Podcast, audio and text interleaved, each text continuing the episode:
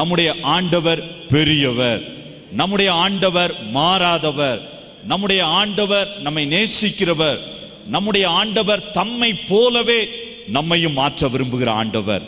பக்கத்தில் இருக்கவங்க கையை பிடிச்சு சொல்லுங்க, அவரை போலவே மாற்ற விரும்புகிறவர், அவரை போலவே மாற்ற விரும்புகிறவர்.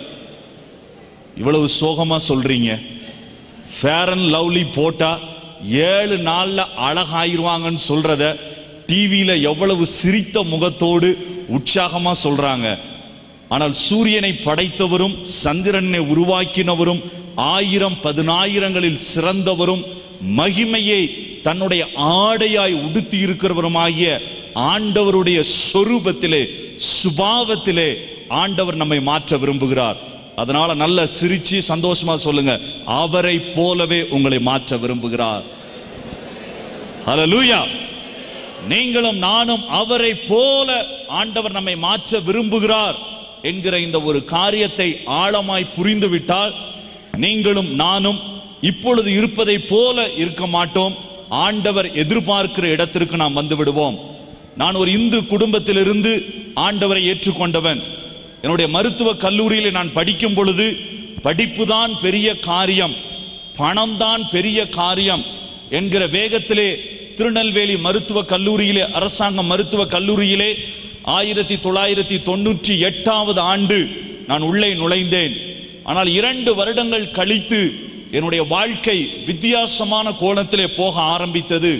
நல்ல படிப்பு இருந்தது. ஒருவேளை என்னுடைய தாய் தகப்பன் ஏழை குடும்பத்தை சேர்ந்தவர்கள் என்று நான் சொல்ல மாட்டேன், நடுத்தர குடும்பத்தை சேர்ந்தவர்கள். என்னுடைய குடும்பத்திலே நானும் என்னுடைய சகோதரன் மாத்திரம்தான். ஆகவே எனக்காய் எல்லாவற்றையும் செய்வதற்கு அவர்கள் ஆயத்தமாய் இருந்தார்கள். இவைகள் எல்லாவற்றின் மத்தியிலும் வாழ்க்கையிலே உண்டான வெறுமை, அடிமைத்தனம், இது என்னை தற்கொலைக்கு நேராய் திருப்பிற்று. யோசித்தேன், படிப்பும் பணமும் புகழும் எனக்கு வந்தால் இந்த உலகத்தை கையிலே எடுத்து விடலாம், இந்த உலகத்திலே நானும் ஒரு பெரிய மனிதனாய் மற்றவர்களுக்கு முன்பாய் வாழ்ந்து விடலாம் என்கிற கனவோடு கூட ஓடிக்கொண்டிருந்த பொழுது ஒரு நாள் தற்கொலைதான் என்னுடைய வாழ்க்கையின் கடைசி என்று முடிவு செய்து அதனுடைய விளிம்பிலே போய் மறிப்பதற்கு இரண்டு மணி நேரங்களுக்கு முன்பாய் ஆண்டவர் என்னை சந்தித்தார். அல்லேலூயா. அன்றைக்கு ஆண்டவர் இந்த ஆண்டவர் யார் என்பதை அறிந்து கொள்வதற்கு கண்களை திறந்தார். இந்த ஆண்டவர் எப்படிப்பட்டவர் என்பதை புரிந்து கொள்வதற்கு இருதயத்தை திறந்தார். அவருடைய வாழ்க்கையிலே வந்ததினாலே வாழ்க்கை மாறிற்று. ஜீவனுள்ள தேவனை ஆராதிப்பதோடு கூட அவருக்கு ஊழியம் செய்கிற பெரிய பாக்கியத்தை தந்தார். கரங்களை தட்டி ஆண்டவருக்கு நன்றி செலுத்தலாமா? ஒரு சாதாரண குடும்பத்தை சேர்ந்தவன் நான், பெரிய பின்னணி உடையவர்கள் அல்ல. முதல் தலைமுறையிலே ஆண்டவரை ஏற்றுக்கொண்டு நான் ரட்சிக்கப்பட்டு பதினேழு வருடங்கள் ஆகிறது. இரண்டாயிரமாவது வருஷம் செப்டம்பர் எட்டாம் தேதி அந்த இரவிலே தற்கொலைக்கு நேராய் ஓடிக்கொண்டிருந்த என்னுடைய வாழ்க்கையிலே கர்த்தர் மாற்றத்தை உண்டாக்கினார். ஆகவே தைரியமாய் நான் சொல்ல முடியும், அதே ஆண்டவர் இன்றைக்கு உங்களுடைய வாழ்க்கையிலே அவரை போல உங்களை மாற்றி ஒரு மேலான இடத்திலே தேவன் வைத்த நோக்கத்தை நிறைவேற்றுவதற்கு அவர் போதுமானவர், அவர் உண்மை உள்ளவர். அல்லேலூயா. ஆகவே அந்த தேவன் நம்முடைய வாழ்க்கையிலே எப்படிப்பட்ட காரியங்களை செய்ய விரும்புகிறார் என்பதை குறித்து தான் இந்த மூன்று நாட்களும் நாம் பார்க்க போகிறோம். பொதுவாகவே மிஷினரி தரிசன கூடுகைகளிலே நாங்கள் அதிகமாய் அழுத்தம் திருத்தமாய் சொல்லக்கூடிய ரெண்டு காரியங்கள் உண்டு. ஒன்று, தேவன் என் வாழ்க்கையிலே என்ன செய்ய விரும்புகிறார். இரண்டாவது, தேவன் என் வாழ்க்கை மூலமாய் என்ன செய்ய விரும்புகிறார். அல்லேலூயா. பக்கத்தில் இருக்கவங்க கையை பிடிச்சி சொல்லுங்க பார்ப்போம்.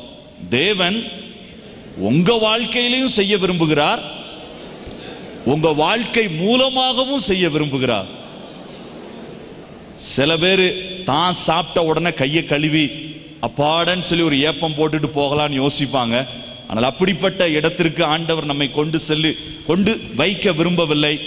அவர் நம்மை மாற்றுவதோடு கூட நம்மை கொண்டு புதிய காரியங்களை மற்றவர்களுடைய வாழ்க்கையிலும் ஆண்டவர் செய்ய விரும்புகிறார். முக்கியமான காரியம், என்னுடைய கிறிஸ்தவ ஓட்டத்திலே ஆண்டவர் என்னிடத்தில் என்ன எதிர்பார்க்கிறார், எதற்கு நான் முக்கியத்துவம் கொடுக்க வேண்டும், எப்படிப்பட்ட காரியங்களை ஆண்டவர் எனக்காய் வைத்திருக்கிறார் என்கிற ஒரு தெளிவை பெற்றுக்கொள்வதற்காக இந்த மூன்று நாட்களும் அடையாளம் கண்டுகொள்ளுங்கள் என்கிற தலைப்பிலே நான் உங்களோடு கூட பேச விரும்புகிறேன். அநேக கிறிஸ்தவர்களுக்கு ஆண்டவர் யார் என்கிற தெளிவு இல்லை. அநேக கிறிஸ்தவர்களுக்கு ஆண்டவரை ஏற்றுக்கொண்ட பின்பு எப்படி ஓடுவது, எப்படி வளர்வது, நான் இந்த திருச்சபையை சார்ந்தவன், நான் இந்த சபையை சார்ந்தவன், ஆகவே எனக்கு இப்படித்தான் சொல்லி கொடுத்திருக்கிறார்கள் என்று சொல்லி தனக்கென்று ஒரு கற்பனையை உண்டு பண்ணி அதிலே ஓடக்கூடிய அநேகருடைய வாழ்க்கை இருக்கிறது. ஒருவேளை அப்படிப்பட்ட வாழ்க்கை நமக்கு இருக்கும் என்றால் நாமும் செல்லாத ஓட்டு போடுகிற கிறிஸ்தவ கூட்டத்திலே சேர்ந்து விடுவோம். ஆனால் ஆண்டவர் எதிர்பார்க்கிற காரியம் அடையாளம் கண்டுகொண்டு தேவ நோக்கம் என்ன, தேவன் வைத்திருக்கிற காரியம் என்ன, எப்படி நான் ஓட ஆண்டவர் விரும்புகிறார், ஏன் அப்படி செய்ய விரும்புகிறார் என்கிற தெளிவை ஆண்டவர் இந்த நாட்களிலே உண்டாக்க விரும்புகிறார். அதிலே முக்கியமான மூன்று காரியங்களை இன்றைக்கும் நாளைக்கும் நாளைய தினத்திலும் நான் உங்களோடு கூட பகிர்ந்து கொள்ள விரும்புகிறேன். அநேக கிறிஸ்தவ பிள்ளைகளை நீங்கள் கேட்டு பார்த்தால் எங்களுடைய ஜெப விண்ணப்ப அந்த புஸ்தகத்தை அல்லது ஜெப விண்ணப்ப அந்த கடிதங்களை ஒவ்வொரு நாளும் காலை வேளையிலே நாங்கள் திறந்து பார்ப்பதுண்டு. அநேகர் இமெயில் மூலமாய் அனுப்புவார்கள், எழுதி அனுப்புவார்கள். அந்த விண்ணப்பங்களை எல்லாம் எடுத்து பார்க்கும் பொழுது கிட்டத்தட்ட எழுபதிலிருந்து எண்பது சதவிகிதமான ஜெப விண்ணப்பங்கள் எதை வைத்து அனுப்புகிறார்கள் தெரியுமா? எனக்கு இப்படிப்பட்ட ஒரு பிரச்சனை, என்ன செய்ய வேண்டும் என்று தெரியவில்லை. I don't know what to do when I face such things. எனக்கு இந்த காரியத்தை செய்யும் பொழுது நான் என்ன செய்ய வேண்டும் என்று தெரியவில்லை. இப்படிப்பட்ட ஒரு பிரச்சனை, இப்படிப்பட்ட ஒரு போராட்டம், இப்படிப்பட்ட ஒரு காரியத்தை நான் எதிர்கொள்ளுகிறேன். என்னுடைய குடும்பத்திலே, தனிப்பட்ட வாழ்க்கையிலே எனக்கு என்ன செய்வதென்றே தெரியவில்லை என்று சொல்லி வரக்கூடிய கடிதங்கள் ஏராளம். ஆகவே ஒரு முக்கியமான காரியத்தை இந்த முதல் நாளிலே நான் உங்களுக்கு தேவனுடைய ஆவியானவருடைய துணையோடு கூட நான் கற்றுக் கொடுக்க அல்லது சொல்லுவதற்கு நான் விரும்புகிறேன். முதலாவது நான் அடையாளம் கண்டு கொள்ள வேண்டிய முக்கியமான ஏரியா, நீங்களும் நானும் ஒரு முக்கியமான போராட்டத்திலே, ஒரு போர் செய்யக்கூடிய இடத்திலே இருக்கிறோம் என்பதை நாம் அறிந்து கொள்ள வேண்டும். அல்லேலூயா. நீங்களும் நானும் ஆண்டவராகிய இயேசு கிறிஸ்துவை ஏற்றுக்கொண்ட பின்பு ஆண்டவர் உங்களையும் என்னையும் ஏராளமான ஆசீர்வாதங்களினாலே திருப்திப்படுத்தினாலும் ஆண்டவர் உங்களையும் என்னையும் ஒரு போர் செய்கிற இடத்திற்கு கொண்டு வர விரும்புகிறார். நீங்களும் நானும் போராடி ஜெயம் பெறுகிறவர்களாய் ஆண்டவர் மாற்ற விரும்புகிறார். ஆகவே அதை குறித்து இந்த முதல் நாளிலேயும் நாளைய தினத்திலே உங்களுக்கென்றும் எனக்கென்றும் ஆண்டவர் எதை உண்டாக்கி வைத்திருக்கிறார் என்பதை அறிந்து கொள்வதற்காக அவர் உண்டாக்கி வைத்திருக்கிற ராஜ்யத்தை குறித்தும் நாளை மறுதினத்திலே வரக்கூடிய எதிர்காலம் எப்படி இருக்கும், என்னுடைய எதிர்காலத்தில் என்ன நடக்க போகிறது, ஆண்டவர் எனக்கென்று விசேஷித்த விதமாக என்ன வைத்திருக்கிறார் என்பதை புரிந்து கொள்வதற்கு ஆண்டவரிடத்திலிருந்து வரக்கூடிய தரிசனங்களை குறித்தும் உங்களோடு கூட நான் பகிர்ந்து கொள்ள விரும்புகிறேன். ஆகவே இந்த முதல் நாளுக்கு நான் கொடுக்கிற தலைப்பு போராட்டங்களை புரிந்துகொள், நாளைய தினத்திலே தேவ ராஜ்யத்தை அறிந்துகொள், நாளை மறுநாளிலே தரிசனத்தை பிடித்துக்கொள் என்கிற மூன்று தலைப்புகளிலே உங்களோடு கூட பேசும்படியாய் ஆண்டவர் கொடுத்த அந்த பாரத்தை, அந்த வசனங்களை நான் உங்களோடு கூட பகிர்ந்து கொள்ள விரும்புகிறேன். கிறிஸ்தவ வாழ்க்கையிலே போராட்டமே இருக்காது என்பது போல ஏராளமான பிரசங்கங்கள் இன்றைக்கு வந்துவிட்டது. ஆனால் அப்படி அல்ல. கிறிஸ்தவ வாழ்க்கையிலே போராட்டங்கள் உண்டு, ஆனால் போராட்டங்களின் மத்தியிலே தேவன் நம்மோடு கூட இருப்பார். அல்லேலூயா. பக்கத்தில் இருக்கும் கையை பிடிச்சு நல்லா குலுக்கி சொல்லுங்க, இயேசுவை ஏற்றுக்கொண்டா ரோஜா பூல நடக்க மாட்டோம், போராட்டம் உண்டு, ஆனால் இயேசு என்னோடு கூட இருப்பார். அல்லேலூயா. போராட்டம் கிறிஸ்தவ வாழ்க்கையிலே உண்டு என்கிற இந்த ஒரு சத்தியத்தை தெளிவாய் நாம் அறிந்திருந்தால், இந்த போராட்டம் எப்படிப்பட்டது, ஏன் வருகிறது, இந்த போராட்டத்தை நான் எப்படி எதிர்கொள்ள வேண்டும், இந்த போராட்டம் எதினால் வருகிறது என்கிற பெரிய காரியங்களை வேதத்திலிருந்து நாம் அறிந்து கொள்ள முடியும். இந்த போராட்டங்களை அநேகர் அறிந்திருந்தாலும் அவர்களுக்கு அந்த புரிந்து கொள்ளுதலிலே குறைவு இருப்பதினாலே அந்த காரியத்தை இயேசு சொன்ன தெரிந்த அந்த வசனத்திலிருந்து நான் ஆரம்பிக்க விரும்புகிறேன். வாசிக்கலாம். யோவான் எழுதின சுவிசேஷம். வேதத்தை வாசிக்கிறவர்கள் அந்த வேதத்தினுடைய காரியம் ஏன் எழுதப்பட்டிருக்கிறது, எப்படி எழுதப்பட்டிருக்கிறது என்பதை தெளிவாய் புரிந்து கொள்ள வேண்டும். எனக்கு தெரிந்த ஒரு நண்பர் உண்டு, அவர் கேரளாவை சேர்ந்தவர், அவரும் ஒரு டாக்டர். இன்றைக்கு அவருக்கு வயது கிட்டத்தட்ட அறுபதற்கு மேல் வயது ஆகிவிட்டது. சிஎம்சி மருத்துவ கல்லூரியிலே தொடர் கல்வி பிரிவுக்கு அவர் ஒரு தலைவராக இருந்து செயல்படுகிறார். அவரை ஒரு நாள் சந்தித்து கேட்டேன், நீங்கள் எப்படி ஆண்டவரை ஏற்றுக்கொண்டீர்கள், இந்து குடும்பத்தை சேர்ந்தவர்கள் எப்படி ஆண்டவரை ஏற்றுக்கொண்டீர்கள்? அவர் சொன்னார், மத்தேயு ஒன்றாவது அதிகாரத்தினுடைய முதல் பதினாறு வசனத்தை படித்தேன், ஆண்டவரை ஏற்றுக்கொண்டேன். உடனே நான் வேதத்தை திருப்பி பார்த்தேன். முதல் பதினாறு வசனத்தில் என்ன எழுதப்பட்டிருக்கிறது? இவன் இவனை பெற்றான், இவன் இவனை பெற்றான். நான் அவரை பார்த்து கேட்டேன், இவன் இவனை பெற்றான், இவன் இவனை பெற்றான் போட்டிருக்கிறத வச்சு நீங்க எப்படி ஆண்டவரை ஏற்றுக்கொண்டீங்க? இதெல்லாம் நாங்கள் படிக்கிறதே இல்லையே. ஆபிரகாம் ஈசாக்கை பெற்றான். யார் யாரை பெற்றான்? டேரக்டா பத்தொன்பதாவது வசனத்திற்கு நாங்கள் வருவதுதான் எங்களுடைய பழக்கம். ஆனால் இதை வாசித்து எப்படி நீங்கள் ரட்சிக்கப்பட்டீர்கள்? அவர் சொன்னார், எனக்கு ஆண்டவரை பற்றி சொன்னவர் இந்த புதிய ஏற்பாடை என் கையிலே கொடுத்தார். முதல் பக்கத்திலிருந்து வாசித்து பார்க்கலாம் என்று சொல்லி அதை திருப்பி நான் வாசிக்க ஆரம்பித்தேன். இந்த பதினாறு வசனங்கள் கிட்டத்தட்ட நான் வாசித்து முடிக்கும் பொழுதே எனக்குள் ஒரு காரியம் வந்துவிட்டது. ஆகவே கிறிஸ்து உண்மையானவர். அவர் என்ன சொன்னார், எனக்கு எங்கள் அப்பா பேர் தெரியும், எங்கள் தாத்தா பேர் தெரியும், எங்கள் பூட்டனார் பேர் கொஞ்சம் தெரியும், அவ்வளவுதான். ஆனால் அதை தாண்டி யார் பேர் எனக்கு தெரியாது. எங்கள் கடவுள்கள்லையும் அப்படி யார் பேர் எழுதப்படலை.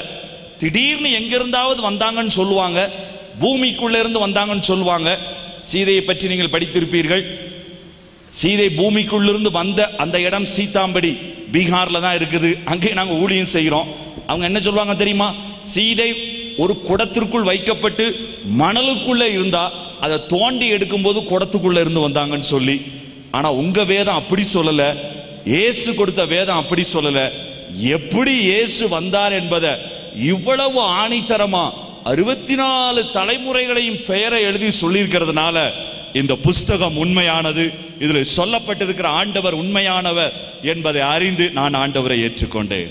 அல்லேலூயா. பக்கத்தில் மறுபடியும் கைப்பிடிச்சு சொல்லுங்க, பேரை படித்தாலும் ஊரை படித்தாலும் கவனமாக படிங்க. அல்லேலூயா.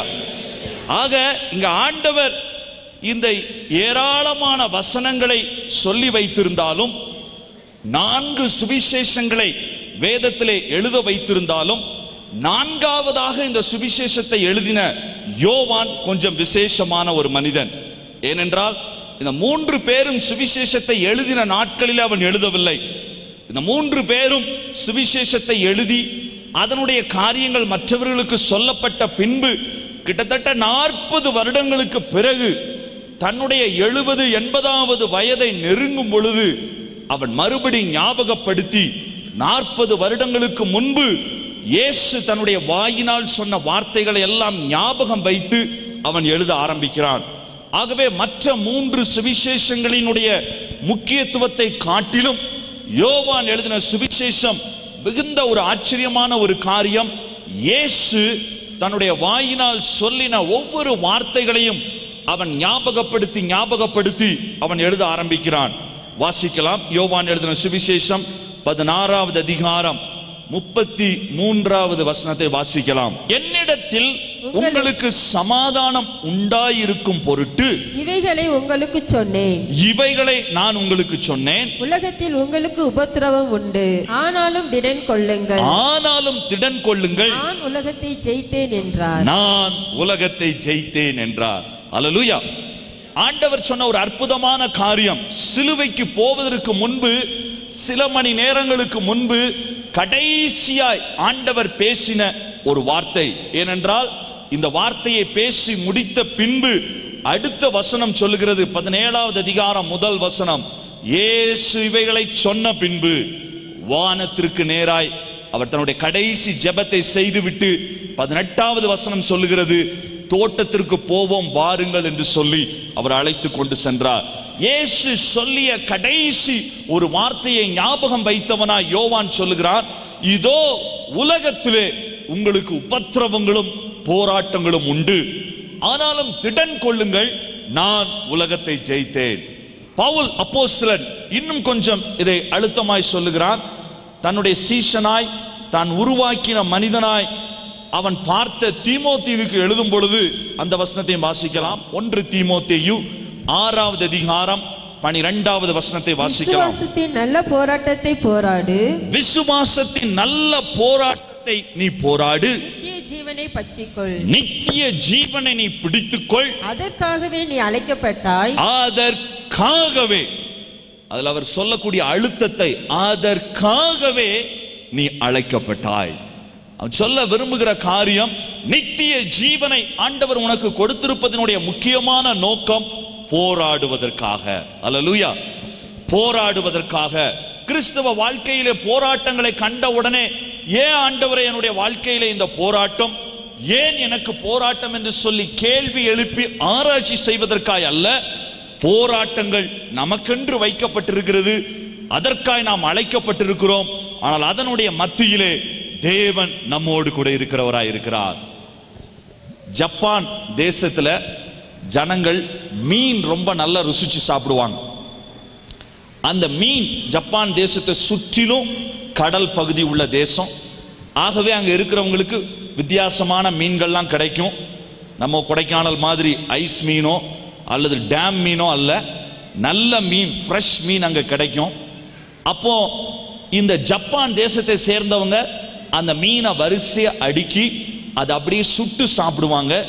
அதில் கொஞ்சம் மசாலா போட்டு அந்த மீனை அதிகமாக ருசித்து சாப்பிட்றதுனால சமீபத்தில் ஒரு ஆராய்ச்சி கூட சொல்லி அதில் போட்டிருக்கிறாங்க, அவர்களுக்கு அதிகமான வயிற்றிலே கேன்சர். ஏன்னா முழுவதும் அதை சமைக்காமல் பாதி சமைச்சு சாப்பிடக்கூடிய இந்த ஜப்பானியர்களுக்கு தான் அதிகமான கேன்சர் என்று சொல்லியெல்லாம் ஆராய்ச்சியாளர்கள் சொல்லுகிறார்கள். ஆனால் இந்த ஜப்பான் தேசத்தை சேர்ந்தவங்க ரொம்ப அதிகமாக இந்த மீனை விரும்பி சாப்பிட்றவங்களுக்கு கொஞ்ச நாள் கழித்து ஒரு சின்ன ஆசை வந்துச்சு. என்ன ஆசை வந்துச்சு? இந்த கடலில் போய் ஒவ்வொரு முறையும் ஃப்ரெஷ் மீனை பிடிச்சிட்டு வர்றதுக்கு பதிலாக இந்த மீன்களெல்லாம் கொண்டு வந்து ஒரு சின்ன தொட்டியில் போட்டு ஒரு குளத்தில் போட்டு அதை வளர்த்தா, அது ஒரு நல்ல இன்னும் நல்ல தண்ணியில் போட்டு வளர்த்தா அந்த மீனுடைய டேஸ்ட் ரொம்ப நல்லா இருக்குமே என்று சொல்லி அதை எளிதாக்குவதற்காக என்ன செஞ்சாங்க, ஒரு பெரிய குளம் மாதிரி செஞ்சு அதில் கொஞ்சம் கடல் தண்ணியை வச்சாங்க, இன்னொரு குளம் செஞ்சு நல்ல தண்ணி வச்சாங்க, அதில் மீன் குட்டிகள் எல்லாம் உள்ளே போட்டாங்க. நல்ல நல்ல மீன் குட்டிகள்லாம் போட்டாங்க. மீனெல்லாம் நல்லா பெருசாக வந்தது. அந்த மீனை சேல்ஸ் பண்ணிட்டு அவங்ககிட்ட கேட்டாங்க, திரும்பி சாப்பிட்டவங்ககிட்ட, ஐயா மீன் எப்படி இருந்தது? உடனே அவங்க சொன்னாங்க, மீன் நல்லா தான் இருந்தது, ஆனாலும் அந்த கடல் மீன் மாதிரி வரல. நம்ம நிறைய தடவை சொல்லுவோம்ல, பிரியாணி நல்லா தான் இருக்குது, ஆனாலும் தலப்பா கட்டி மாதிரி வரல. அந்த மாதிரி அவங்களும் இந்த மீன் நல்லா தான் இருக்குது, ஆனால் கடல் மீன் மாதிரி டேஸ்ட் இல்லை.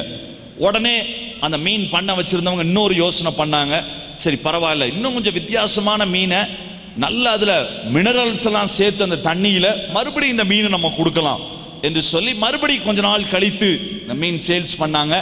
திரும்ப கேட்டாங்க, ஐயா மீன் எப்படி இருக்கிறது? அவங்க சொன்னாங்க, மீன் நல்லா தான் இருக்குது, ஆனாலும் இந்த கடல் மீன் மாதிரி வரல.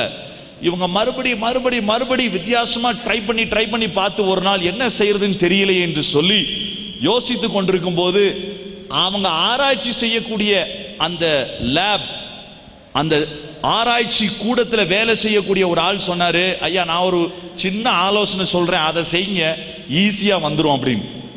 அந்த விஞ்ஞானிகள் நம்ம ஒரு ஆள் மாதிரி சொல்லலை, டே நீ என்ன சொல்கிறது, நான் என்ன கேட்குறதுன்னு.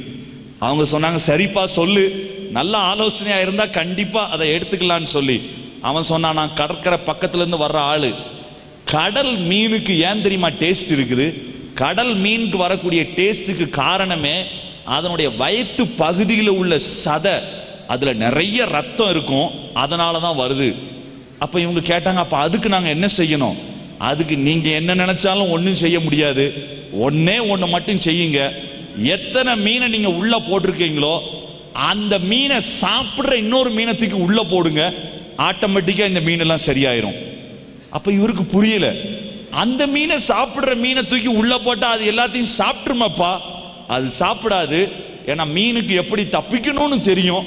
நீங்கள் ஒரு குளத்தில் பண்ணி பாருங்கன்னு சொல்லி இவங்களுக்கு வித்தியாசமாக இருந்தது. சரி என்று சொல்லி மீனை போட்டுட்டு அதை சாப்பிடக்கூடிய பெரிய மீன்களை தூக்கி உள்ளே போட்டாங்க. உள்ளே போட்ட உடனே என்ன நடந்தது? இந்த சின்ன மீன்கள்லாம் என்ன செய்ய ஆரம்பிச்சுது? இந்த பெரிய மீனுக்கு தப்பிக்கிறதுக்காக இங்கே ஓட ஆரம்பிச்சது, இங்கே ஓட ஆரம்பிச்சது, இங்கே ஓட ஆரம்பிச்சது, இங்கே ஓட ஆரம்பிச்சது, கொஞ்சம் வேகமாக ஒளிய ஆரம்பிச்சது. தொடர்ச்சியாக அதை எதிர்த்து போராடுவதற்கும் அதை விட்டு விலகி ஓடுவதற்கும் தொடர்ச்சியாக செய்து கொண்டே இருந்ததுனால ஒரு வாரம் கழித்து மீன் சேல்ஸ் பண்ணாங்க. உடனே எல்லாரும் சொன்னாங்க, இந்த நல்ல மீனை தொடர்ச்சியாக கொடுங்க, இது கடல் மீனை காட்டிலும் நல்லா இருக்குது. அப்போ தான் அவங்களுக்கு புரிஞ்சுது, அப்போ போராட்டம் என்று சொல்லி ஒரு காரியம் இருக்கும் பொழுது சாதாரண சதையை காட்டிலும் ருசிகரமான சதைகள் நமக்கு கிடைக்க ஆரம்பிக்குது. சாதாரண பலத்தை காட்டிலும் ஒரு வித்தியாசமான பலத்தை நமக்கு ஆண்டவர் தருகிறார். அதனால தான் ஆண்டவர் நம்முடைய வாழ்க்கையிலும் போராட்டங்களை அனுமதிக்கிறார். அல்லேலூயா. போராட்டங்கள் வரும் பொழுது, எதிர்கொண்டு வரும் பொழுது, அது நம்மை உடைப்பதற்காய் அல்ல. நீங்கள் மேலே ஏறி வரும்பொழுது பார்த்துருப்பீங்க, பெரிய பெரிய மரங்கள் எப்படி வளர்ந்தது. ஒரு முறை சுவிட்சர்லாந்து தேசத்திற்கு ஊழியத்திற்காய் போயிருக்கும் பொழுது அங்கே இருக்கிற அந்த மரங்களை அங்கே இருக்கக்கூடிய சகோதரர் காண்பித்தார். அவர் சொன்னார், அந்த மரங்கள் கிட்டத்தட்ட ஆயிரத்தி நானூறு வருஷங்கள் இருக்கும் என்று சொல்லி, அதனுடைய உயரங்கள் நானூறு அடிக்கு மேலாய் அது அதிகமாய் வளரக்கூடியது என்று சொல்லி, அதை பிளாக் ஃபாரஸ்ட் கருப்பு காடுகள் என்று சொல்லக்கூடிய அந்த மரங்களை காண்பித்தார். ஆனால் அந்த மரம் எப்படி வைக்கிறாங்க? சின்ன மரமாக வச்சதுக்கு அப்புறம் அதில் அடிக்கக்கூடிய காற்றுகள் தொடர்ச்சியாய் அதை இங்கேயும் அங்கேயும் அசைக்கும் போது அந்த ஆணிவேர் உள்ளே போக போக போக போக அதனுடைய உயரம் வளர்ந்து கொண்டே இருக்கிறது. நம்முடைய வாழ்க்கையில் வரக்கூடிய போராட்டங்கள், அசைவுகள் எதற்காக? நம்மை உறுதிப்படுத்துவதற்காய், நம்மை வளர செய்வதற்காய், நம்மை ருசிகரமாய் மாற்றுவதற்காய், நம்மை பலப்படுத்துவதற்காய். அதனால தான் ஆண்டவர் தைரியமாய் சொன்னார், உபத்திரவத்தை உங்களுக்காய் வைத்திருக்கிறேன், போராட்டத்தை உங்களுக்காய் வைத்திருக்கிறேன், இந்த போராட்டத்தின் மத்தியிலே நானே உங்களோடு கூட இருக்கிறேன். பவுல் கடைசியாய் தன்னுடைய அந்த கடிதத்தில் எழுதும் போது தீமோத்தேயை பார்த்து சொல்லுகிறான், தீமோத்தேயுவே நீ ஊழியம் செய்ய வேண்டும், தீமோத்தேயுவே நீ மற்ற காரியங்களை செய்ய வேண்டும், ஆனால் அதற்கு முன்பாய் இந்த ஒரு காரியத்தை தெளிவாய் புரிந்துகொள், நித்திய ஜீவனை பற்றி கொண்டு நல்ல போராட்டத்தை போராடுவதற்காகவே நீ அழைக்கப்பட்டிருக்கிறாய். அதைத்தான் ஆண்டவர் இந்த நாளிலே நமக்கு மறுபடியும் ஞாபகப்படுத்துவதற்கு விரும்புகிறார். இன்னொரு அருமையான தேவனுடைய மனுஷன் அப்போஸ்தலன், வாசிக்கலாம், அதையும் வாசிக்கலாம். யூதா எழுதின நிருபம், அதனுடைய ஒரே ஒரு அதிகாரம் உள்ள அந்த புஸ்தகத்தின் மூன்றாவது வசனத்தை வாசிக்கலாம். யூதா மூன்றாவது வசனத்தை வாசிக்கலாம். பிரியமானவர்களே, பிரியமானவர்களே, பொதுவான இரட்சிப்பை குறித்து, பொதுவான இரட்சிப்பை குறித்து உங்களுக்கு எழுதும்படி, உங்களுக்கு எழுதும்படி நான் மிகவும் கருத்துள்ளவனாய் இருக்கையில், நான் மிகவும் கருத்துள்ளவனாய் எழுத அதை ஆரம்பிக்கும் போது, பரிசுத்தவான்களுக்கு ஒரு விசை ஒப்பு கொடுக்கப்பட்ட, பரிசுத்தவான்களுக்கென்று ஒரு விசை ஒப்பு கொடுக்கப்பட்ட விசுவாசத்திற்காக நீங்கள் தைரியமாய் போராட வேண்டும் என்று உங்களுக்கு எழுதி உணர்த்துவது எனக்கு அவசியம். ஒப்பு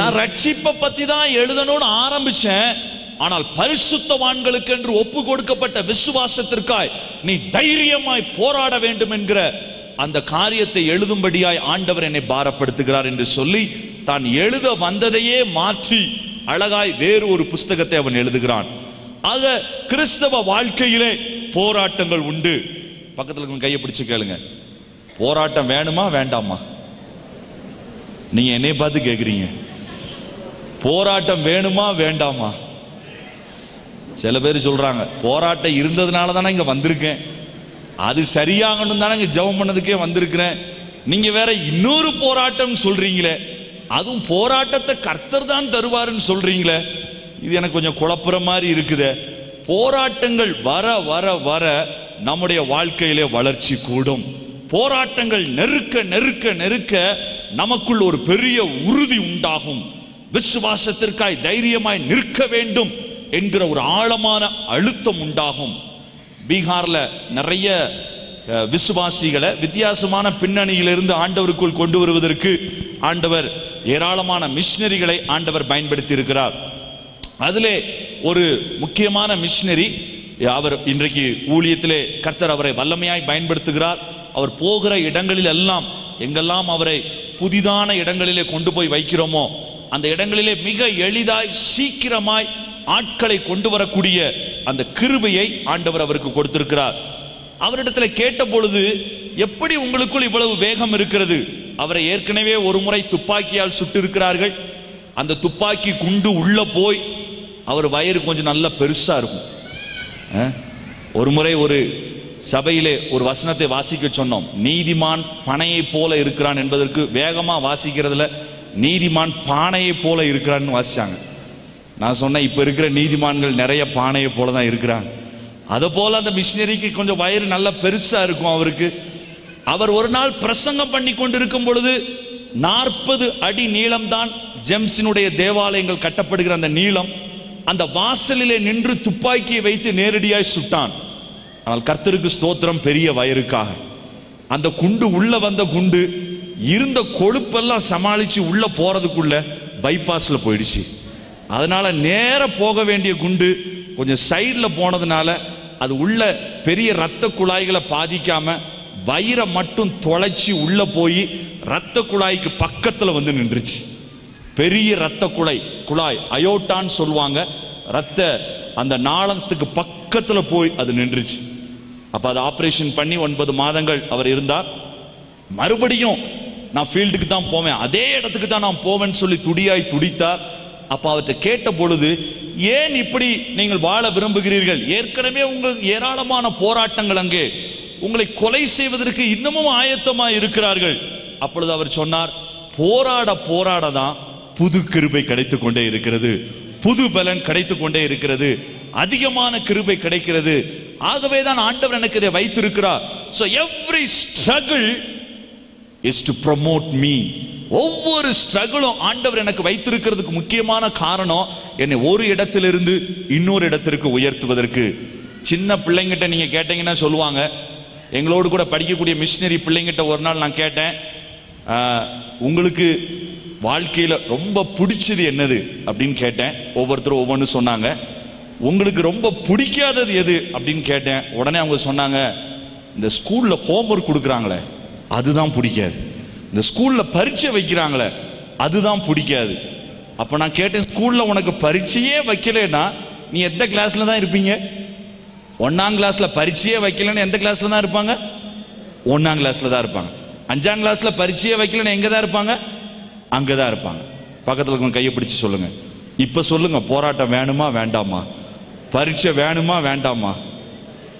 சில பேர் சொல்கிறாங்க, நாங்கள் ஒன்றாம் கிளாஸ்லேயே இருந்துடுறோம், எப்படியும் அடுத்த கவர்மெண்ட் வராமலா போயிடும், இபிஎஸ் போய் ஓபிஎஸ் வந்தாருன்னா நம்மளை கொஞ்சம் சேங்ஷன் பண்ணாமலா விட்டுருவார், அதனால் எங்களை விடுங்க, தமிழ்நாட்டில் எல்லாமே இலவசமாக தான் போகுது, இனிமேல் ஒருத்தரும் படிக்கவும் வேண்டாம், உங்களுக்கு பாஸ்ன்னு சொல்லக்கூடிய இடத்திற்கு வந்தாலும் ஆச்சரியப்படுவதற்கில்லை. ஆனால் ஆண்டவர் போராட்டத்தை நமக்கு வைத்திருக்கிறார். ஆக இந்த ஒரு முக்கியமான காரியத்தை நீங்கள் மறந்துவிடக்கூடாது. கிறிஸ்துவை ஏற்றுக்கொண்ட பின்பு, கிறிஸ்துவை தன்னுடைய சொந்த இரட்சகராய் தன்னுடைய வாழ்க்கையிலே பூரணமாய் நாம் ஏற்றுக்கொண்ட பின்பு போராட்டங்களே நமக்கு வராது என்று யாராவது சொன்னால் அது பொய். போராட்டமே உங்களுக்கு இல்லை என்று சொன்னால் அது பொய். ஏன் சொல்லுகிறேன், வாசியுங்கள்.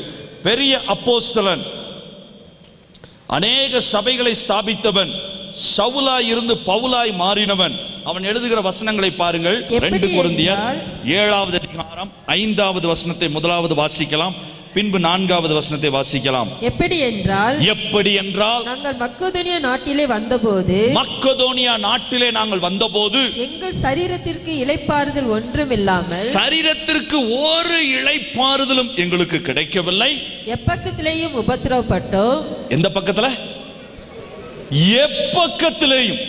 ஐயா, வலது பக்கம் போனா ஒருத்தன் சண்டை போடுறான், இடது பக்கம் போனா ஒருத்தன் சண்டை போடுறான், வடக்க போனா சண்டை போடுறான், தெற்க வந்தா சண்டை போடுறான். எப்பக்கத்திலேயும் புறம்பே போராட்டங்களும், புறம்பே நாங்கள் போராட்டங்களோடும் உள்ளே பயங்களும் இருந்தன. யார் எழுதுறா? பவுல், அநேக சபைகளை ஸ்தாபித்தவன், பதிமூன்று புஸ்தகங்களை எழுதினவன், மூன்றாம் வானம் வரைக்கும் எடுத்துக்கொள்ளப்பட்டவன், அப்போஸ்தலர்களிலே பிரதானமானவன், அவனை போல வரங்களை செயல்படுத்தின மனிதன் இல்லை புதிய ஏற்பாட்டிலே இயேசுவிற்கு அடுத்தபடியாய். அப்படிப்பட்ட மனிதன் சொல்லுகிறான், எப்பக்கத்திலும் நெருக்கப்பட்டோம். புறம்பே போராட்டங்கள், உள்ளே என்னமோ இருந்துச்சு, பயங்கள் இருந்துச்சு. ஆனா வசனம் அங்க முடியல. அடுத்த வசனத்தை வாசிங்க. ஆகிலும் ஆகிலும் சிறுமைப்பட்டவர்களுக்கு ஆறுதல் செய்கிற தேவன் தீத்து வந்ததினாலே எங்களுக்கு ஆறுதல் ஆறுதல் செய்தார். ஹல்லேலூயா. எப்பக்கத்திலும் போராட்டம் இருந்தது, ஆனால் அதன் மத்தியிலே தேவன் எங்களுக்கு ஆறுதல் செய்தார். தேவன் ஆட்களை அனுப்பி ஆளுகை செய்தார். தேவன் பதிலை அனுப்பி ஆளுகை செய்தார், ஆறுதல் செய்தார். நான்காவது வசனத்தை நீங்கள் படித்து பார்த்தால் சொல்லுவான், உபத்திரவங்களின் மீது உபத்திரவம், மறுபடியும் மறுபடியும் இந்த உபத்திரவங்கள். இந்த உபத்திரவம் வரும் பொழுது, இந்த போராட்டம் வரும் பொழுது நான் எப்படி எதிர்கொள்ள வேண்டும்? அநேகருக்கு புரியவில்லை. இந்த உபத்திரவங்களும் போராட்டங்களும் நெருக்கும் போது தனக்கு தெரிந்த ஒரு வழியிலே அவர்கள் ஓடுவதற்கு முயற்சி செய்கிறார்கள், அல்லது தனக்கு விருப்பமான ஒரு வழியிலே ஓடுவதற்கு முயற்சி செய்கிறார்கள். அது நிமித்தம் அதை ஜெயம் பெற முடியாமல், அதிலே வெற்றி கொள்ள முடியாமல் சோர்ந்து போனவர்களாய், உபத்திரவத்தின் நிமித்தம் காயப்பட்டவர்களாய் ஆண்டவரிடத்திலே ஜெபித்தேன், ஆண்டவரை நோக்கி பார்த்திருக்கிறேன், ஆனால் ஒன்றும் நடக்கவில்லையே என்று சொல்லி விசுவாசத்திற்காய் வந்த போராட்டத்தை புரிந்து கொள்ள முடியாமல் விசுவாசத்தை விட்டு விலகக்கூடிய சூழ்நிலைக்கும் ஜனங்கள் வந்து விடுகிறார்கள். ஆகவே வேகமாய் ஒரு மனிதனுடைய வாழ்க்கையிலிருந்து எப்படிப்பட்ட போராட்டத்தை ஆண்டவர் உங்களுக்கும் எனக்கும் வைத்திருக்கிறார், ஏன் அந்த போராட்டங்களை வைத்திருக்கிறார், அதை எப்படி ஜெயிக்க வேண்டும், எப்படி எதிர்கொள்ள வேண்டும் என்கிற காரியத்தை நான் சொல்ல விரும்புகிறேன். அதற்கு இன்னொரு வசனத்தையும் வாசித்து விடலாம். அதே பவுல் நமக்கு சொல்லக்கூடிய இன்னொரு காரியத்தையும் பாருங்கள். பிலிப்பியருக்கு எழுதின நிருபம் ஒன்றாவது அதிகாரம் அதனுடைய முப்பதாவது வசனத்தை வாசிக்கலாம். பவுல் தான் உபத்திரப்பட்டதை சொல்லிவிட்டு பிலிப்பிய சபைக்கு அவன் எழுதுகிற அந்த வசனத்தை பாருங்கள். ஒன்றாவது அதிகாரம் முப்பதாவது வசனம். நீங்கள் என்னிடத்திலே கண்டதும் நீங்கள் என்னிடத்திலே கண்டதும் எனக்கு உண்டென்று இப்பொழுது கேள்விப்படுகிறது எனக்கு உண்டென்று இப்பொழுது கேள்விப்படுகிறதுமான போராட்டமே உங்களுக்கு போராட்டமே உங்களுக்கும் உண்டு. அதே விதமான போராட்டங்கள் தான் நமக்கும் வரப்போகிறது. ஆகவே வேதத்திலே எழுதப்பட்ட இந்த காரியங்களை தாண்டி உங்களுக்கும் எனக்கும் ஒன்றும் சம்பவிக்க போவதில்லை. வேதத்திலே தேவன் என்னென்ன காரியங்களை எழுதி வைத்திருக்கிறாரோ அதை தாண்டி எதுவும் நமக்கு நடந்துவிட போவதில்லை. ஆக வேதத்திலே எப்படி தேவன் உதவி செய்தார், எப்படி ஜனத்தை கொண்டு வந்தார் என்பதை நாம் அறிந்து கொண்டு விட்டோம் என்றால் நாமும் அந்த போராட்டங்களிலே ஜெயம் பெற்றவர்களாய் மாறிவிடுவோம். அல்லேலூயா. பக்கத்தில் கையை பிடிச்சு சொல்லுங்க, போராட்டத்தை பற்றியும் தெரியணும். கொஞ்சம் சத்தமாகவே சொல்லுங்க, போராட்டத்தை பற்றி பற்றியும் நமக்கு தெரியணும், அதை குறித்து வெளியில வரக்கூடிய, அதிலிருந்து வெளியில வரக்கூடிய, சொல்லுங்க, அதிலிருந்து வெளியில வரக்கூடிய வழியும் நமக்கு தெரியணும். இந்த ரெண்டுக்குமே வேதம் நமக்கு பதிலை சொல்லுகிறது. ஸோ ஒரு மனிதனை உங்களுக்கு முன்பாய் நான் வேகமாய் காண்பிக்க விரும்புகிறேன். திருப்புங்கள் சங்கீதங்களின் புஸ்தகம் பதினெட்டாவது அதிகாரம். இவன் எப்படி தன்னுடைய வாழ்க்கையிலே போராட்டத்தை எதிர்கொண்டான், எப்படி ஜெயித்தான், போராட்டத்தின் மத்தியிலே தேவன் அவனுக்கு என்ன வழியை உண்டாக்கி கொடுத்தார், அதை வேகமாய் பார்க்க போகிறோம். பதினெட்டாவது சங்கீதத்தை வாசிப்பதற்கு முன்பாய் அதிலே அடைப்பு குறியிலே போடப்பட்டிருக்கிற அந்த பகுதியை வாசிக்கலாம். ராக தலைவனுக்கு ஒப்புவிக்கப்பட்ட சங்கீதம். அதையும் நாம் வாசிக்க வேண்டிய அவசியம் உண்டு. வேதத்தை வாசிக்கும் பொழுது அடைப்பு குறியில் எழுதப்பட்டதெல்லாம் நமக்கென்று எழுதப்படலை, யாருக்கோ எழுதியிருக்கிறாங்க அல்லது தப்பா எழுதியிருக்கிறாங்கன்னு யோசித்துறாதீங்க. அதுக்குள்ளேயும் நமக்கு சத்தியங்களை ஆண்டவர் வைத்திருக்கிறார். வாசிங்க. ராக தலைவனுக்கு ஒப்புவிக்கப்பட்ட சங்கீதம் சங்கீதம் கர்த்தருடைய தாசனாகிய தாவீது இந்த பாட்டின் வார்த்தைகளை கர்த்தர் தன்னை தன்னுடைய எல்லா சத்துருக்களின் கைக்கும் எல்லா சத்துருவினுடைய போராட்டங்களின் கைக்கும் சவுலின் கைக்கும் சவுல் என்கிற பெரிய போராட்டத்தை கொண்டு வந்த மனிதனின் கைக்கும் நீங்களாக்கி விடுவித்த நாளிலே பாடினது நீங்களாக்கி விடுவித்த நாளிலே பாடினது தாவீது ஒரு நாள் உட்கார்ந்து யோசித்து பார்க்கிறான், தான் வாழ்க்கையில எப்படிப்பட்ட போராட்டங்கள் எல்லாம் வந்தது. தாவீதை போல ஒருவேளை இந்த நாட்களில் நாம் அநேகமான போராட்டங்களை நாம் சந்தித்திருக்க மாட்டோம். தன்னுடைய சொந்த குடும்பத்திலே எட்டு அண்ணன் தம்பிமார் இருந்தாலும் எட்டாவது பையன் என்று சொல்லி அவனை கொஞ்சம் தள்ளிதான் வைத்திருந்தார்கள். ஒருவேளை அவன் நல்ல காரியங்களை செய்திருந்தாலும் அவனிடத்திலே ராஜா சவுல் ரொம்ப பிரியமா இல்லை. அங்கிருந்து ஓடி தன்னோடு கூட இருக்கக்கூடியவர்களுக்கு உதவி செய்து அவர்களை காப்பாற்றி வைத்தாலும் நெருக்கத்தின் நேரத்திலே அவர்களும் கல்லை எடுத்து அடிக்க வருகிறார்கள்.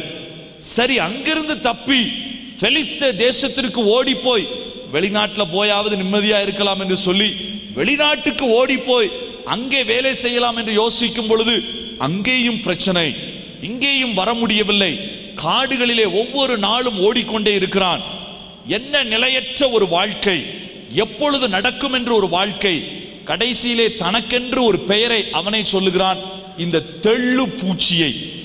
லைட்டு போட்டா மழை நேரத்தில் வரக்கூடிய ஒரு பூச்சி மாதிரி இருக்கக்கூடிய ஆள் நான் என்று சொல்லி தன்னையே சுருக்கி கொள்ளக்கூடிய அளவிற்கு போராட்டங்களின் மத்தியிலே தொடர்ச்சியாய் ஓடிக்கொண்டிருந்தான் இந்த தாவீது. ஆனால் இந்த தாவீதினுடைய வாழ்க்கையிலிருந்து சில காரியங்களை, மூன்று முக்கியமான சத்தியத்தை நான் வேகமாய் உங்களுக்கு முன்பாய் வைத்து நாம் ஜெபித்து இந்த நாளிலே நாம் முடிக்க போகிறோம். போராட்டம் நமக்கு வரும் பொழுது பதட்டப்பட்டு செய்ய வேண்டிய காரியங்களை அகற்றிவிட்டு இந்த போராட்டத்தை புரிந்து கொண்டவர்களாய் என்ன செய்ய வேண்டும் என்பதற்கு நன்றாய் தெரிந்த அந்த பகுதியை நான் முதலுக்கு உதாரணமாய் சொல்லி பின்பு இந்த பதினெட்டாவது அதிகாரத்திற்கு நான் வர விரும்புகிறேன். இந்த பதினெட்டாவது அதிகாரத்திலே அவன் சொல்லுகிற ஒரு வசனத்தை வாசிக்கலாம். முப்பத்தி மூன்று முப்பத்தி நான்காவது வசனம். எப்படி ஆண்டவர் அவனை தப்புவித்தாராம்? அவர் என் கால்களை மான்களுடைய கால்களை போலாக்கி என்னுடைய உயர் தலங்களில் என்னை நிறுத்துகிறார். வெண்கல வில்லும் என் புயங்களால் வளையும்படி என் கைகளை யுத்தத்திற்கு பழக்கு வைக்கிறார். யுத்தங்கள் வரும் பொழுது, போராட்டங்கள் வரும் பொழுது என்னுடைய கால்களை எப்படி போல கால்களை போல மாற்றுகிறார்? மான் கால்களை போல உயரமான கால்களாய் மாற்றி மேலான ஸ்தலங்களுக்கு வருவதற்கு உதவி செய்கிறார். என்னுடைய கைகளை அப்படி பலப்படுத்துகிறார். வெண்கல வில்லையும் வளைக்கக்கூடிய ஒரு கை. பக்கத்தில் கையை பிடிச்சு மறுபடியும் சொல்லுங்க, உங்க கை சத்தமா சொல்லுங்க, உங்க கை சாதாரண கை இல்லை, வெண்கலத்தையும் வளைக்கிற கை. சில பேர் சொல்றாங்க அண்ணன்மார்கள், ஆமா ஆமா என் பெஞ்சாதி கை வெண்கலத்தை வளைக்கிற கை தான், பாத்திரத்தை வாங்கி போட்டே முடியல, வெண்கலத்தை வளைக்கிற கை தான், யாரனாலும் வளைச்சிடுறாங்க. அவங்கள சமாளிக்கிறதே எனக்கு ஒரு பெரிய யுத்தமாக இருக்குது, அதை சமாளிக்கிறதுக்கு எனக்கு ஒரு பெரிய பலன் தேவை இருக்குது. நம்முடைய குடும்பத்தில் நாம் போராடி கொண்டிருக்கிற போராட்டங்கள் உடனே நமக்கு ஞாபகம் வரலாம். என்னுடைய பிள்ளை என்னோடு கூட போராடி கொண்டிருக்கிறது. வேலை ஸ்தலத்தில் இந்த குறிப்பிட்ட அதிகாரி அவர் என்னோடு கூட போராடி கொண்டே இருக்கிறார். சில பேர் சபையில் என் கூட சில பேர் இருக்கிறாங்க, விசுவாசிகள் பரிசுத்தவான்கள், அவர்களும் என்னோடு கூட போராடி கொண்டிருக்கிறார்கள். இன்னும் சிலருக்கு புரியவே இல்லை, ஆனால் போராடி கொண்டே இருக்கிறார்கள். எங்க செய்கிறோம் என்பதே தெரியவில்லை. ஆனால் இந்த தாவீதை ஆண்டவர் எப்படி உருவாக்கினார்? இந்த தாவீது சந்தித்த நமக்கு தெரிந்த அந்த பகுதிக்கு நேராக உங்களை திருப்ப விரும்புகிறேன். என்னோடு கூட திருப்புங்கள், ஒன்று சாமுவேல் பதினேழாவது அதிகாரம். ஆனால் இதில் கொஞ்சம் வித்தியாசமான கோணத்தில் நாம் இன்றைக்கு தியானிக்க போகிறோம். சண்டே ஸ்கூல்ல சொல்லி கொடுக்கக்கூடிய எளிதான ஒரு பாடம், ஆனால் ஒரு வேறு கோணத்திலே நான் எப்படி யுத்தம் செய்ய வேண்டும், நான் எப்படி என்னுடைய போராட்டத்தை ஜெயிக்க வேண்டும். பிள்ளையின் இடத்திலிருந்து வரலாம், பெற்றோர்களிடத்திலிருந்து வரலாம், சக ஊழியர்களிடத்திலிருந்து வரலாம், விசுவாசிகளிடத்திலிருந்து வரலாம், வேலை செய்கிற இடத்திலிருந்து வரலாம். சத்துரு நேரடியாக நம்முடைய வாழ்க்கையிலே இடைப்பட்டு நம்மை கவிழ்ப்பதற்காய் இந்த காரியங்களை செய்யலாம். ஆனால் எப்படிப்பட்ட காரியங்கள் வந்தாலும் இந்த போராட்டத்தை மேற்கொள்வதற்கு, இந்த போராட்டத்தை சந்திப்பதற்கு ஆண்டவர் நம்முடைய கால்களை மான் கால்கள் போலாக்கி நம்முடைய கைகளை வெண்கலத்தையும் வளைய செய்யக்கூடிய ஒரு கையாய் ஆண்டவர் மாற்றுகிறார். அல்லேலூயா! அதுதான் நம்முடைய ஆண்டவருடைய ஒரு பெரிய காரியம். சில பேர் உடனே யோசிப்பீங்க, ஆண்டவர் என் காலை மான் கால்கள் போல மாற்றி என் கையை வெண்கலத்தை வளைக்க வைக்கக்கூடிய கையை போல ஏன் மாற்றணும்? போராட்டமே வராம பார்த்துக்கிட்டான், போராட்டமே எனக்கு நெருங்காம அவரே எல்லா காரியத்தையும் செய்து விட்டால் நலமாயிருக்குமே என்று நாம் யோசிக்கலாம். இல்லை, அதை குறித்து நான் பின்பாய் சொல்லுகிறேன். தாவீது மிக அழகாய் எழுதுகிறான், ஏன் ஆண்டவரே அதை அனுமதிக்கிறார், ஏன் ஆண்டவரே அதை செய்கிறார் என்று சொல்லி. இந்த ஒன்று சாமுவேல் பதினேழாவது அதிகாரத்திலே நாம் உடனே யோசிப்போம், கோலியாத்தோடு தாவீது செய்த யுத்தம் தானே, இது எனக்கு தெரிந்த காரியம் தானே என்று சொல்லி. ஆனால் இதனுடைய பின்னணியை கொஞ்சம் யோசித்து பார்த்தால் இந்த யுத்தம் எப்பொழுது நடந்தது தெரியுமா? ஒன்று சாமுவேல் பதிமூன்றாவது அதிகாரத்திலே முதல் முறையாய் பெலிஸ்தியரை எதிர்த்து இஸ்ரவேல் ஜனம் அங்கே போரிடுகிறது. அதிலே பதிமூன்றாவது பதினான்காவது அதிகாரத்திலே யோனத்தான் என்கிற ஒரு வால் ஒரு மனிதனையும் அவனுடைய ஆயுததாரியாகிய ஒரு வாலிபனையும் வைத்து முழு சேனையையும் ஒரு நில நடுக்கத்தை உண்டாக்கி ஆண்டவர் ஒரு பெரிய வெற்றியை கொடுக்கிறார். அல்லேலூயா. இந்த பெலிஸ்தியர்களை இஸ்ரவேலர்கள் சந்திப்பது முதல் முறை அல்ல, அல்லது இதுதான் முதல் தடவை சவுல் யுத்தத்திற்கு போகிறான் என்பதல்ல. வாசியுங்கள் பதினான்காவது அதிகாரம் நாற்பத்தி ஏழாவது வசனம். இப்படி சவுல் இப்படி சவுல் இஸ்ரவேலை ஆளுகிற ராஜ்யபாரத்தை பெற்றுக்கொண்டு பெற்றுக்கொண்டு சுற்றிலும் இருக்கிற தன்னுடைய எல்லா சத்துருக்களும் ஆகிய மோவாபியருக்கும் அம்மோன் புத்திரருக்கும் ஏதோமியருக்கும் சோபாவின் ராஜாக்களுக்கும் பெலிஸ்தருக்கும் விரோதமாக யுத்தம் பண்ணி எவர்கள் மேல் படையெடுத்தானோ அவர்களை எல்லாம் அடக்கினான். எவர்கள் மீது படையெடுத்தானோ அவர்கள் எல்லாரையும் அடக்கினான். இங்க ஒரு சிலர் ஒருவேளை நீங்கள் ஆவிக்குரிய வாழ்க்கையிலே அநேக வருடங்கள் கடந்து வந்தவர்களாய் இருக்கலாம். சில போராட்டங்களை கடந்த நாட்களிலே சந்தித்து நீங்கள் ஜெயித்திருக்கலாம். சவுலை போல அடக்கி இருக்கலாம். சவுலை போல ஜெயம் கொண்டிருந்திருக்கலாம். ஆனால் வசனம் அங்கே முடியவில்லை.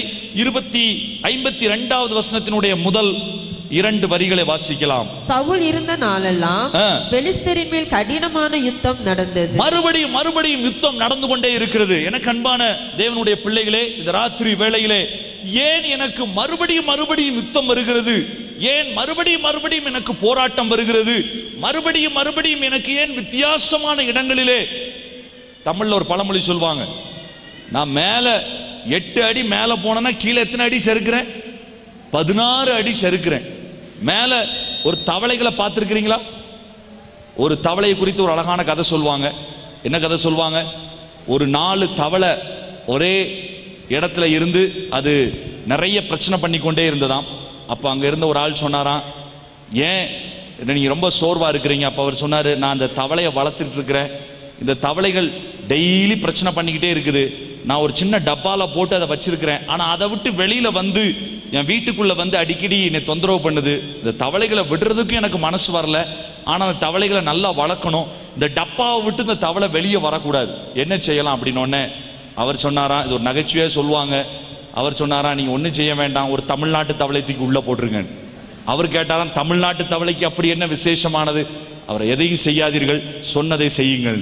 சரின்னு சொல்லி இவர் ஒரு கண்ணாடி டப்பாவை வாங்கி தமிழ்நாட்டு தவளையை உள்ளே போட்டார். அதுக்கப்புறம் ஒரு வாரம் கழித்து தன்னுடைய நண்பரை சந்திக்க வந்தார்.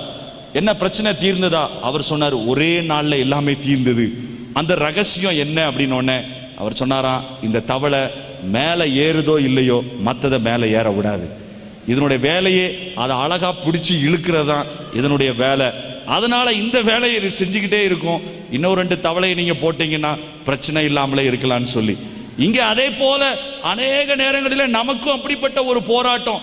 இப்பதான் கொஞ்சம் மேல வர்ற மாதிரி இருக்கிறேன், மறுபடியும் வருகிறது. இப்பதான் கொஞ்சம் எந்திரிக்கிற மாதிரி இருக்குது, ஆனால் மறுபடியும் ஒரு போராட்டம். தேசத்திலே மிஷனரி தரிசனத்தை குறித்து நான் கேட்க வந்திருக்கிறேன். அநேக ஜனங்கள் சத்ருவினுடைய பிடியிலே, சிங்கத்தின் பிடியிலே கிடக்கிற ஜனத்தை போராடி ஜெயிப்பதற்காய் ஒரு தரிசனத்தை பெற்றுக்கொள்ள வந்திருக்கிறேன். ஆனால் அதற்கு முன்பாக என்னுடைய சொந்த வாழ்க்கையிலே நடக்கிற போராட்டங்களை நான் ஜெயிக்காவிட்டால் தேவனிடத்திலிருந்து அந்த மிஷனரி தரிசனங்களையும் அடுத்த காரியங்களையும் பெற்றுக்கொள்வது அரிது. அப்படி பெற்றுக்கொண்டாலும் செயல்படுது. ஆகவேதான் இந்த முதல் நாளிலே உங்கள் சொந்த வாழ்க்கையிலே நடக்கக்கூடிய இந்த போராட்டங்களை நீங்கள் ஜெயிக்க கற்றுக்கொள்ளாவிட்டால் அடுத்த படிக்கு செல்வது அது ஒரு கடினமான காரியமாய் மாறிவிடும். இங்கே சவுல் அழகான ஒரு படையை வைத்து அநேக முறை இந்த பெலிஸ்தியரை ஜெயித்திருக்கிறான். அவனுடைய மகனும் ஒரு வாலிபனும் இரண்டு பேர் மாத்திரம் தனியாய் போய் ஜெயித்திருக்கிறார்கள். ஆனால் பதினேழாவது அதிகாரம் வரும் பொழுது கிட்டத்தட்ட இருபத்தி ஏழு வருடங்கள் முடிந்து விட்டது.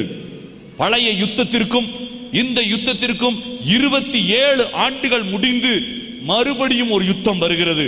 ஆனால் இந்த யுத்தத்திலே கோலியாத் என்கிற ஒரு பெரிய மனிதன் இருக்கிறான்.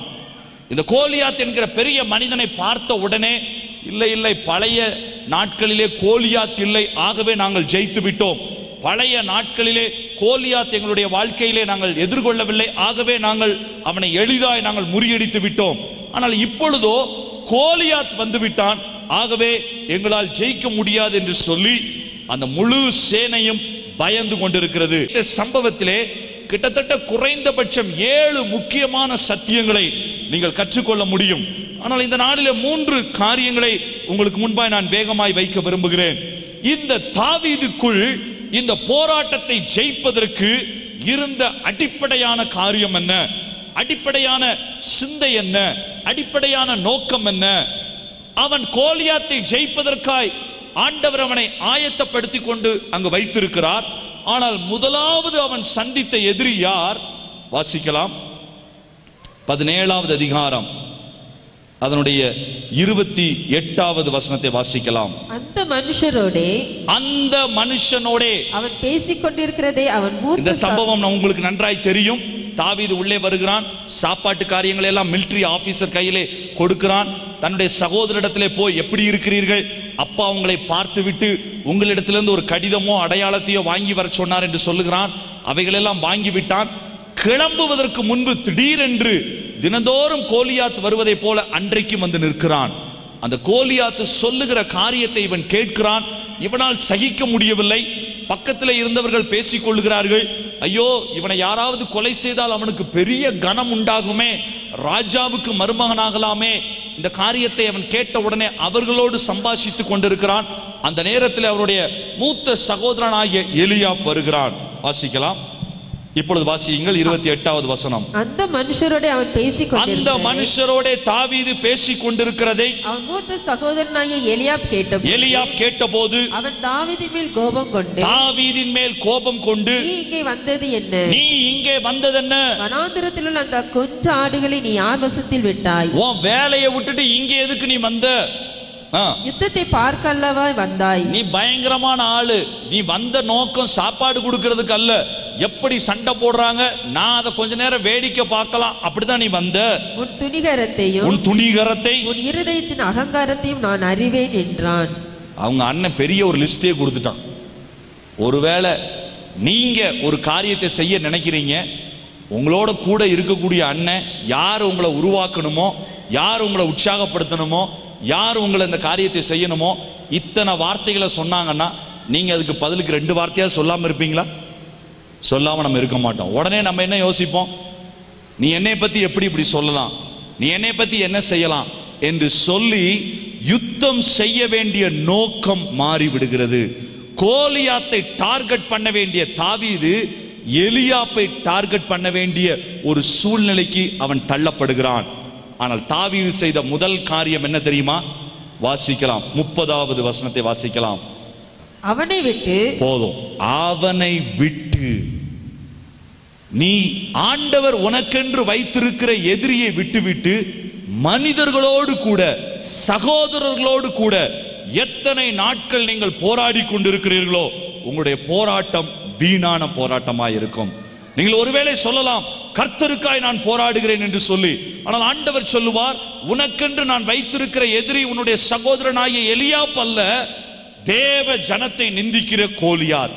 ஆனால் இங்கே தாவீது அவன் முதலாவது சந்திக்கிற எதிரி கோலியாத் அல்ல, எலியாப் இடையிலே நுழைகிறான். இன்றைக்கு அநேகருடைய வாழ்க்கையிலே திசை திருப்பப்பட்ட போராட்டங்களிலே மாட்டிக்கொண்டதினாலே, திசை திருப்பப்பட்ட போராட்டங்களிலே கிறிஸ்தவர்கள் மாட்டிக்கொண்டதினாலே, விசுவாசிகள் மாட்டிக்கொண்டதினாலே சகோதரர்களோடு கூட மனிதர்களோடு கூட மற்றவர்களோடு கூட போராடி போராட வேண்டிய சத்ருவினுடைய சேனையை விட்டுவிட்டு, போராட வேண்டிய கோலியாத்தினுடைய காரியத்தை விட்டுவிட்டு, அழிக்கப்பட வேண்டிய இயேசு கிறிஸ்துவின் நாமத்தை நிந்திக்கக்கூடிய சத்ருவினுடைய காரியத்தை அழிக்க வேண்டிய தாவீதுக்கள் தன்னுடைய சொந்த சகோதரனாகிய எலியாப்பின் மதி இனத்தோடு கூட போராடி கொண்டிருக்கிறார்கள்.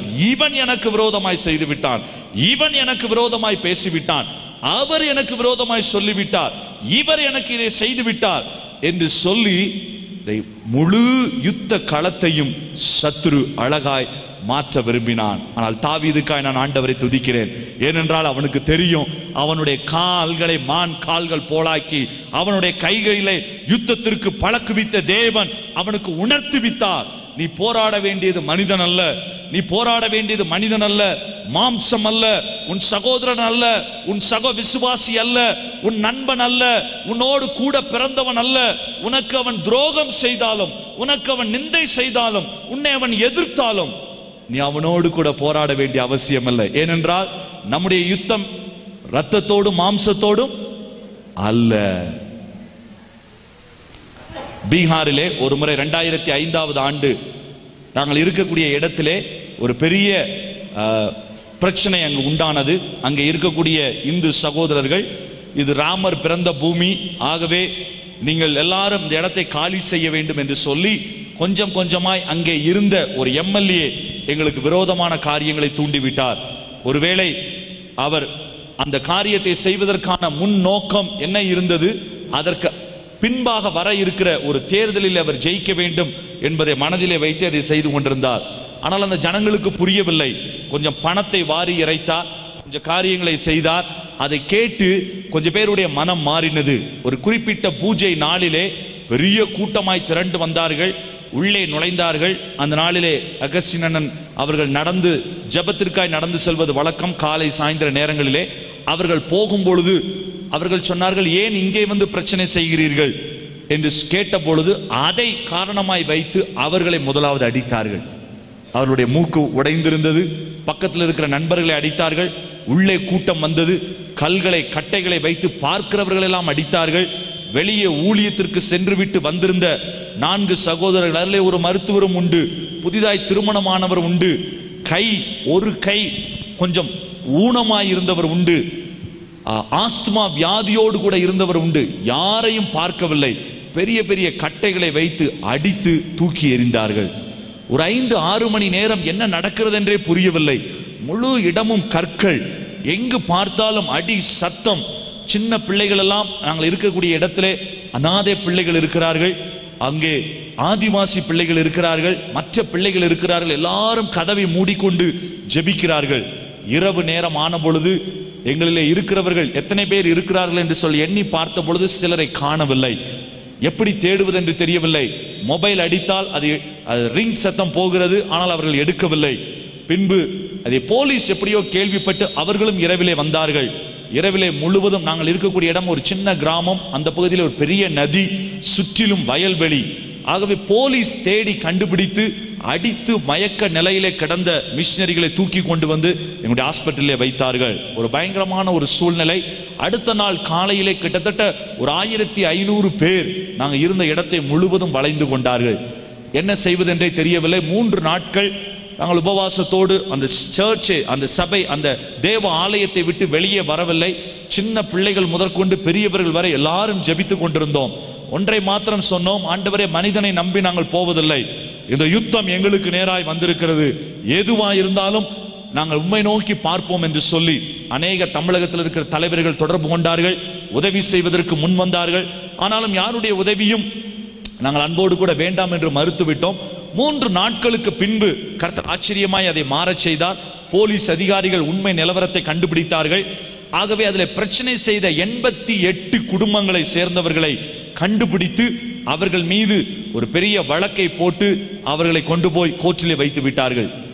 இப்பொழுது அவருடைய வழக்கு நடந்து கொண்டிருந்தது. அந்த வழக்கு நடந்து கொண்டிருந்த மாதம் செப்டம்பர் அக்டோபர் மாதம். அப்பொழுது நவம்பர் மாதத்திலே நாங்கள் யோசித்தோம், எங்களுடைய அந்த எதிர்த்தரப்பிலே போலீஸ் தரப்பிலே இருந்தவர்களுக்கும் சில காயம் உண்டாயிருந்தது கலவரக்காரர்களினால். ஆகவே அவர்கள் சொன்னார்கள், நீங்கள் வந்து சாட்சி சொல்லுங்கள், இந்த எண்பத்தெட்டு குடும்பத்தை சேர்ந்தவர்கள் நாம் விடக்கூடாது, அவர்களை உள்ளே தள்ள வேண்டும். ஏனென்றால் ஒரு டிஎஸ்பியினுடைய தாடை எலும்பை உடைத்து விட்டார்கள், இன்னொரு போலீசாரனுடைய கை எலும்பை முறித்து விட்டார்கள் அந்த கோபத்திலே. ஆக இந்த ஜனத்தை விடக்கூடாது என்று சொல்லி அவர்கள் சொன்னார்கள். ஆனால் நாங்கள் சொன்னோம், நாங்கள் ஆண்டவரை ஏற்றுக்கொண்டவர்கள், மனிதனோடு எங்களுக்கு யுத்தம் இல்லை, நிச்சயமாகவே அவர்கள் எங்களுக்கு பாதிப்பை உண்டாக்கி இருக்கிறார்கள், அவர்கள் எங்களுக்கு விரோதமாய் செய்திருக்கிறார்கள், எங்களுடைய ஏராளமான காரியத்தை உடைத்திருக்கிறார்கள், மன நோக செய்திருக்கிறார்கள், அடித்திருக்கிறார்கள். ஆனால் அதையெல்லாம் வைத்துக்கொண்டு நாங்கள் பழி வாங்க விரும்பவில்லை என்று சொல்லி அந்த கோர்ட்டிலே நாங்கள் எங்களை இதிலே சேர்க்க வேண்டாம் என்று சொல்லி எழுதி கொடுத்து விட்டோம். போலீஸ் அதிகாரிகளுக்கு மிகுந்த கோபம், ஏன் நீங்கள் இப்படி செய்கிறீர்கள் என்று சொல்லி. ஆனால் அதை குறித்து நாங்கள் பொருட்படுத்தவில்லை. ஆனால் அந்த டிசம்பர் மாதம் வந்த பொழுது ஒரு நாள் நாங்கள் யோசித்தோம், நாம் ஏன் இவர்களை ஒரு எதிரிகளாகவே இன்னும் பார்க்க வேண்டும்? ஒருவேளை அவர்களும் ஜாமீன் எடுத்து எண்பத்தி எட்டு பேரும் வந்திருந்தார்கள். அவர்களுக்கு கோர்ட் கேஸ் இன்னும் நடந்து கொண்டிருந்தது. அந்த சூழ்நிலையிலே எப்படியாகிலும் கிறிஸ்துவின் அன்பை நாம் காண்பிக்க வேண்டுமே. இது ஒரு ஆவிக்குரிய யுத்தம். ஒரு மனிதன் பிசாசினுடைய கையிலே அகப்பட்டு நமக்கு தீங்கு செய்ய நினைத்திருக்கிறான், அவ்வளவுதான். அந்த மனிதனை நாம் வெறுக்க வேண்டிய அவசியமில்லை, அவனுக்கு பின்னால் இருக்கிற கூட்டத்தை வெறுக்க வேண்டிய அவசியமில்லை. இந்த யுத்தத்திலே நாம் ஜெயம் பெற வேண்டும் என்றால் இவர்களெல்லாம் விட்டுவிட்டு நம்முடைய கண்ணோட்டத்தை பிசாசின் மீது, அவனுடைய கிரியைகளுக்கு விரோதமாய் எதிர்த்து நிற்பதில் அல்லவா நாம் நிற்க வேண்டும் என்று சொல்லி, அந்த வருட கிறிஸ்துமஸுக்கு எண்பத்தி எட்டு பரிசு பொருட்களை வாங்கி அந்த எண்பத்தி எட்டு குடும்பங்களுக்கும் கடந்து சென்று, நீங்கள் எங்களை அடித்தீர்கள், ஆனால் நாங்கள் உங்களை மன்னிக்கிறோம், உங்களோடு கூட எங்களுக்கு போராட்டம் கிடையாது, உங்களோடு கூட சண்டை போடுகிறவர்களும் நாங்கள் அல்ல என்று சொல்லி அந்த காரியங்களை கொடுத்த பொழுது அநேகருக்குள் ஒரு அழுகை, அநேகருக்குள் ஒரு குத்துதல், ஒரு உந்துதல். சில பேர் வெட்கத்தோடு அதை வாங்கினார்கள். பத்து பதினைந்து நாட்கள் கழித்து கிட்டத்தட்ட நூற்றி பத்து பேர் அந்த கிராமத்திலிருந்து வந்து அண்ணனுடைய கால்களிலே விழுந்து மன்னிப்பு கேட்டு, இப்படிப்பட்ட ஆண்டவர் உங்கள் ஆண்டவராய் இருந்தார், அவரும் எங்களுக்கு தேவை என்று சொல்லி இன்றைக்கு ஆண்டவரை தேடுகிறவர்களாய், ஆண்டவரை நேசிக்கிறவர்களாய் மாறிவிட்டார்கள். கரங்களை தட்டி ஆண்டவருக்கு நன்றி செலுத்தலாமா? ஏன் நான் இந்த உதாரணத்தை சொல்லுகிறேன்? நாம் ஓடுகிற இந்த ஓட்டத்திலே இடையிலே நுழைகிற எலியாப்புகள் அநேகருக்கு விரோதியாய் மாறி அநேக கிறிஸ்தவர்கள் எலியாப்போடு போராடி கொண்டிருக்கிறார்கள். இது நிமித்தம் கசப்பு, இது நிமித்தம் இன்னும் போராட்டம், இன்னும் வெளியே வர முடியாத சூழ்நிலை. இந்த ராத்திரி வேளையிலே போராடி கொண்டிருக்கிற அருமையான சகோதரனே, சகோதரியே, நீ போராடி கொண்டிருக்கிற மனிதன் ஒருவேளை எலியாப்பாய் இருக்கும் என்று சொன்னால், தாவீதை போல அவனை விட்டு உன்னுடைய முக்கியமான எதிரியை நோக்கி உன்னுடைய கண்ணோட்டத்தை நீ திருப்புவாய் என்று சொன்னால், தாவீதை போல எல்லா சத்துருக்களினுடைய போராட்டத்திற்கும் நீங்கின ஒரு துதி பாடலை உங்களுடைய வாயிலிருந்து தொனிக்க பண்ண முடியும். இந்த தாவீது செய்த இரண்டாவது காரியம் சிக்கலாம். இந்த தாவீதை பார்த்து சவுல் கேட்கிறான், நீ எப்படி ஐயா இந்த போராட்டத்தை ஜெயிப்பாய்? உன்னிடத்திலே வாள் இல்லை, உன்னிடத்திலே யுத்த கவசம் இல்லை, உன்னிடத்திலே யுத்தத்திற்கான ட்ரைனிங் இல்லை, துப்பாக்கி இல்லை, ஒன்றுமே இல்லை, நீ எப்படி இந்த போராட்டத்தை ஜெயிப்பாய்? சிலர் நம்மை பார்த்து கேட்கலாம், நீ ஏழையாய் இருக்கிறாய், படிக்காதவனாய் இருக்கிறாய், கீழ் ஜாதியை சேர்ந்தவனாய் இருக்கிறாய், ஒன்றுமில்லாதவனாய் இருக்கிறாய், நீ எப்படி மேலே வர முடியும், நீ எப்படி ஜெயிக்க முடியும்? அதே கேள்வியை சவுல் தாவீதை பார்த்து கேட்கிறான். தாவீது அழகாய் ஒரு பதிலை சொல்லுகிறான், வாசிக்கலாம். முப்பத்தி நான்காவது வசனம். தாவீது சவுலை பார்த்து சவுலை பார்த்து உம்முடைய அடியான் என் தகப்பனுடைய ஆடுகளை மேய்த்து கொண்டிருக்கிற போது ஒரு விசை ஒரு சிங்கமும் ஒரு விசை ஒரு கரடியும் வந்து மந்தையில் இருக்கிற ஒரு ஆட்டை பிடித்து கொண்டது. நான் அதை தொடர்ந்து போய் அதை அடித்து அதை அதன் வாய்க்கு தப்புவித்தேன். அது என் மேல் பாய்ந்த போது நான் அதன் தாடியை பிடித்து அதை அடித்து கொன்று போட்டேன். அந்த சிங்கத்தையும் அந்த கரடியையும் உம்முடைய அடியானாகிய அந்த சிங்கத்தையும் கரடியையும் நான் கொல்லுவதற்கு என் தேவன் உதவி செய்தபடியினால் விருத்த சேதனம் இல்லாத பெலிஸ்தனும் அவைகளில் ஒன்றை போல இருப்பான், அவைகளில் ஒன்றை போல இருப்பான். போதும். தாவீது சொல்லுகிறதுல ஒரு ஆழமான தேவ ரகசியம் புதைந்திருக்கிறது. என்ன சொல்லுகிறான்? நான் நேரடியா யுத்த களத்திற்கு வரவில்லை, நான் ஒருவேளை போலீஸ் ஆர்மிக்கு கொடுக்கப்படுவதை போல ட்ரைனிங் பெறவில்லை, ஆனால் முக்கியமான ஒரு ட்ரைனிங்கை ஆண்டவர் எனக்கு கொடுத்திருந்தார். என்ன ட்ரைனிங்? அது யாரும் பார்க்காத ஒரு காடு. அந்த காட்டிலே நான் இருக்கும் பொழுது ஒரு நாளிலே சிங்கம் வந்தது, ஒரு நாளிலே கரடி வந்தது. அந்த சிங்கமும் கரடியும் முதலாவது ஆட்டை பிடித்து சாப்பிடுவதற்கு முயற்சி செய்தது, ஆனால் நான் அதை அடித்தேன். அந்த வசனம் மிக அழகாய் சொல்லப்பட்டிருக்கிறது. அது ஆட்டை விட்டு விட்டது, ஆனால் அது என்னை என்ன செய்ய முயற்சி செய்தது? முப்பத்தி ஐந்தாவது வசனத்தினுடைய பின்பகுதி. அது என்மேல் பாய்ந்த போது அதை தாடியை பிடித்து அதை அடித்து நான் கொன்று போட்டேன். இரண்டாவது முக்கியமான ரகசியம், நீங்கள் போராட்டத்திலே ஜெயம் பெற வேண்டும் என்று சொன்னால், வெளியரங்கமாய் ஜெயம் பெற வேண்டும் என்று சொன்னால், வெளியிலே இருந்து வரக்கூடிய போராட்டங்களிலே நீங்கள் ஜெயம் பெற வேண்டும் என்று சொன்னால், யாரும் பார்த்திராத தேவன் மாத்திரமே பார்க்கிற உங்கள் அந்தரங்க வாழ்க்கையிலே எழும்புகிற சிங்கங்களையும் அந்தரங்க வாழ்க்கையிலே எழும்புகிற கரடிகளையும் ஜெயித்த ஒரு அனுபவம் இல்லாவிட்டால் கோலியாத்தை ஜெயிக்க முடியாது. சிங்கம் எதை குறிக்கிறது? இந்த சிங்கத்திற்கு தான் மற்ற எல்லா மிருகங்களை பார்க்கிலும், சுவாலஜி என்று சொல்வார்கள், விலங்கியல் படித்தவர்கள் சொல்லுகிறார்கள், சிங்கத்திற்கு தான் மற்ற எல்லா மிருகங்களை காட்டிலும் பசி அதிகமாக இருக்குமாம். Ferocious appetite என்று சொல்லுகிறார்கள். அந்த வார்த்தையை இந்த சிங்கத்திற்கு அதிகமான பசி இருக்குமாம். ஆகவே இந்த சிங்கம் எந்த கட்டுப்பாடையும் வைக்காமல், இந்த விலங்கு அந்த விலங்கு என்று யோசிக்காமல், எது கிடைக்கிறதோ அதை உடனடியாக சாப்பிட முயற்சிக்கும். இது எதை குறிக்கிறது? நமக்குள் எழுகிற ஆசை, இச்சைகள், பசிகள், அந்தரங்க வாழ்க்கையிலே ஒருவரும் பார்க்கவில்லை என்று சொல்லி அந்த சிங்கங்கள் அவனை நெருக்கும் பொழுது அங்கு தாவீது அமைதியாயிருந்து அதை அசை போடவில்லை. அந்த சிங்கத்தை பிடித்து, தாடியை பிடித்து அதை அங்கே கொன்று போட்டான். உங்களுக்குள் எழுகிற இச்சை என்கிற அந்த பசியை, அடக்க முடியாத பசிகளை, ஆசைகளை ஜெயிக்காத ஒரு மனிதன் அங்கே வெளியரங்கமாய் கோலியாத்தை ஜெயிக்க முடியாது. அல்லேலூயா. பக்கத்தில் கையை பிடிச்சு சொல்லுங்க, கோலியாத்தை நீங்க ஜெயிக்கணும். ஆனா அதுக்கு முன்னால உங்களுக்குள்ள இருக்கக்கூடிய சிங்கத்தை ஜெயிக்கணும். எந்த சிங்கம்? சில பேர் யோசிக்காங்க. நான் வரும்பொழுது பார்த்தேன், சிங்கம் இரண்டு அப்படின்னு போஸ்டர்லாம் போட்டிருந்தாங்க. அந்த சிங்கத்தையும் சொல்லலை, தென்பாண்டி சிங்கத்தையும் சொல்லலை. உள்ள பசியாய் கிடக்கக்கூடிய சிங்கம், அது எப்பொழுது என்னை சாப்பிடலாம் என்று யோசித்துக் கொண்டிருக்கிறது. நான் தனியே காட்டிலே இருக்கும் பொழுது இவன் தனியாகத்தான் இருக்கிறான், இதுதான் சமயம் என்று சொல்லி என்னை சாப்பிட நினைக்கக்கூடிய சிங்கங்களுக்கு, என்னை விற்று போட்டவனாய், என்னுடைய பரிசுத்தத்தை குலைத்து போட்டவனாய் நான் கோலியாத்திற்கு முன்பாய் போய் நிற்க முடியாது. இன்றைக்கு அநேக கிறிஸ்தவர்களுக்கு இருக்கக்கூடிய ஒரு பெரிய போராட்டம், இது எனக்கு சரியாகவில்லை என்று சொல்லக்கூடிய ஒரு காரியம் தானாகவே முழங்கால் படியிட்டு ஜெயித்து ஜெபித்து ஜெயிக்கக்கூடிய அனுபவம் வர முடியாததற்கு ஒரு முக்கியமான காரணம், உள்ளுக்குள்ளே நம்பிக்கை இல்லை. நான் ஜெபித்து நடக்குமா என்று சொல்லி. ஏனென்றால் உள்ளான வாழ்க்கையிலே தோற்று போன அனுபவம், சிங்கங்களினால் காயப்படுத்தப்பட்டு செத்து போன ஒரு அனுபவத்தோடு வாழுகிற விசுவாசி வெளியரங்கமாய் கோலியாத்தை ஜெயிக்க முடியாது. இந்த ராத்திரி வேளையிலே ஆவியானவர் உங்களோடு கூட பேசுகிறார். இந்த ராத்திரி வேளையிலே உன்னுடைய தனிப்பட்ட வாழ்க்கையிலே மற்றவர்கள் இன்னும் உங்களை பார்க்கவில்லை, ஆனால் சிங்கங்களும் கரடிகளும் உங்களுடைய வாழ்க்கையிலே வந்து அது கெடுக்க வேண்டிய ஏரியாக்களை கெடுத்து, அது அழிக்க வேண்டிய ஏரியாக்களை அழித்து, உங்களை கோலியாத்திற்கு முன்பாய் நிற்க முடியாதவர்களாய் மாற்றிவிட்டது. சமீபத்திலே நான் ஒரு இடத்திற்கு ஊழியத்திற்கு சென்றிருந்த பொழுது திடீரென்று ஒரு ஃபோன் கால் வந்தது. இரவு நேரம் பதினோரு பதினோரு மணி இருக்கும். நான் எனக்கு மிகுந்த அசதியிலே நிறைய நேரம் டிராவல் செய்து மீட்டிங் முடித்து விட்டு நான் அந்த வீட்டிற்கு தங்க சென்றிருந்தேன். ஆனால் பதினொன்னே ஒரு பத்தே முக்கால் பதினோரு மணி இருக்கும், திடீரென்று ஒரு அழைப்பு வந்தது. நான் யார் என்று கேட்டேன். அவர்கள் சொன்னால் நான் குறிப்பிட்ட ஒரு பட்டணத்தை சேர்ந்தவன், வட இந்தியாவில் உள்ள ஒரு பட்டணத்தை சேர்ந்தவன், இங்கு தமிழ்நாட்டிலிருந்து பிழைப்பதற்காக நாங்கள் அங்கே சென்றோம், அங்கே நாங்கள் வேலை செய்கிறோம். நான் கேட்டேன், என்ன செய்ய வேண்டும்? இந்த ராத்திரியிலே என்னுடைய நம்பரில் நீங்கள் கூப்பிடுகிறீர்களே, என்ன விஷயம்?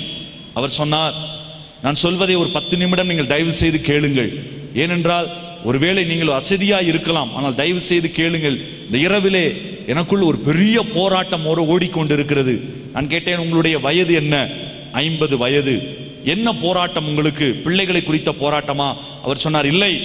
வேலையை குறித்த போராட்டமா? இல்லை. பணத்தை குறித்த போராட்டமா? கர்த்தருடைய கிருபையினாலே அதுவும் இல்லை. நான் கேட்டேன், வேறு என்ன போராட்டம்? வேலை ஸ்தலத்தில் ஏதாவது போராட்டமா? அவர் சொன்னார், இல்லை பிரதர், என்னால் எனக்குள் எழும்புகிற ஆசை இச்சைகளை அடக்க முடியவில்லை, என்னால் எனக்குள் எழும்புகிற தவறான எண்ணங்களை அடக்க முடியவில்லை. என்னுடைய மனைவி இப்பொழுது வீட்டிற்கு சென்றிருக்கிறாள், அவள் பதினைந்து நாட்களுக்குள் மறுபடியும் திரும்பி வருவாள், அதற்குள் ஏதாயிலும் எனக்குள் ஒன்று நடக்க வேண்டும்.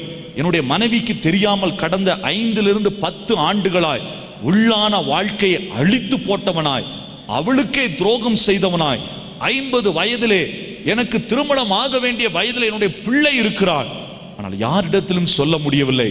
எனக்கு ஏதாயிலும் ஆலோசனை சொல்வீர்களா?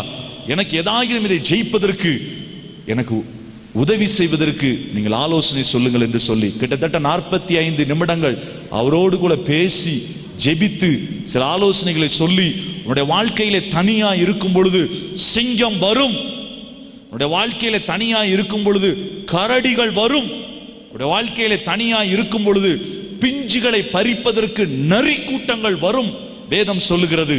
உன்னுடைய வாழ்க்கையிலே தனியா இருக்கும் பொழுது அடைப்புகளை எடுத்து போட்டதின் நிமித்தம் பன்றி கூட்டங்கள் வரும் என்று சொல்லி சங்கீதம் எண்பதாவது சங்கீதத்தில் சொல்லப்பட்டிருக்கிறது. இவைகளெல்லாம் வந்து வாழ்க்கையை உழ வைப்பதற்கு. சில ஆண்டுகளுக்கு முன்பு வெளி தேசத்திலிருந்து ஒருவர் எழுதியிருந்தார். அவருடைய வயது எழுபத்தி ஐந்து எழுபத்தி ஐந்து வயதில் அவர் எழுதியிருந்தார், என்னுடைய சொந்த மருமகளை என்னால் சுத்தமாய் பார்க்க முடியவில்லை, பரிசுத்தத்திற்காய் நான் பரிதபிக்கிறேன், முடியவில்லை, எனக்குள் எழும்புகிற காரியங்களை கண்ட்ரோல் செய்ய முடியவில்லை.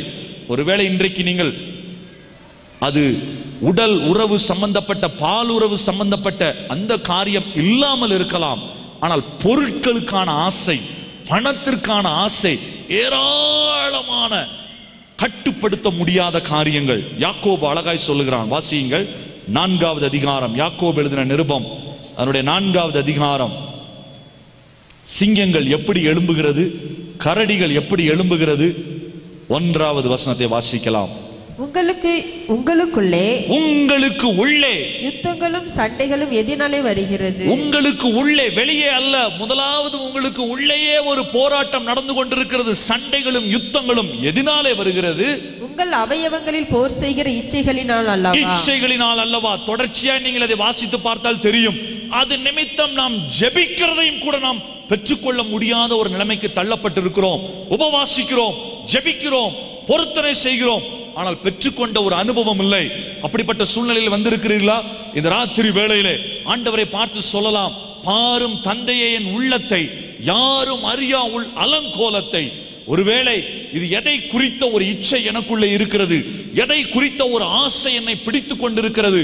தேவனை அன்றி ஒருவேளை பால் உறவு சம்பந்தப்பட்ட ஒரு ஆசையோ, அல்லது பணம் சம்பந்தப்பட்ட ஒரு ஆசையோ, அல்லது பொருட்கள் சம்பந்தப்பட்ட ஒரு ஆசையோ எந்த நேரமும் என்னை அழுத்தி கொண்டிருக்கிற, என்னை சாப்பிட்டு கொண்டிருக்கிற இந்த சிங்கத்தை நான் தனிமையிலே ஜெயித்தால் மாத்திரமே வெளியரங்கமாய் கோலியாத்துகளை நான் ஜெயிக்க முடியும்.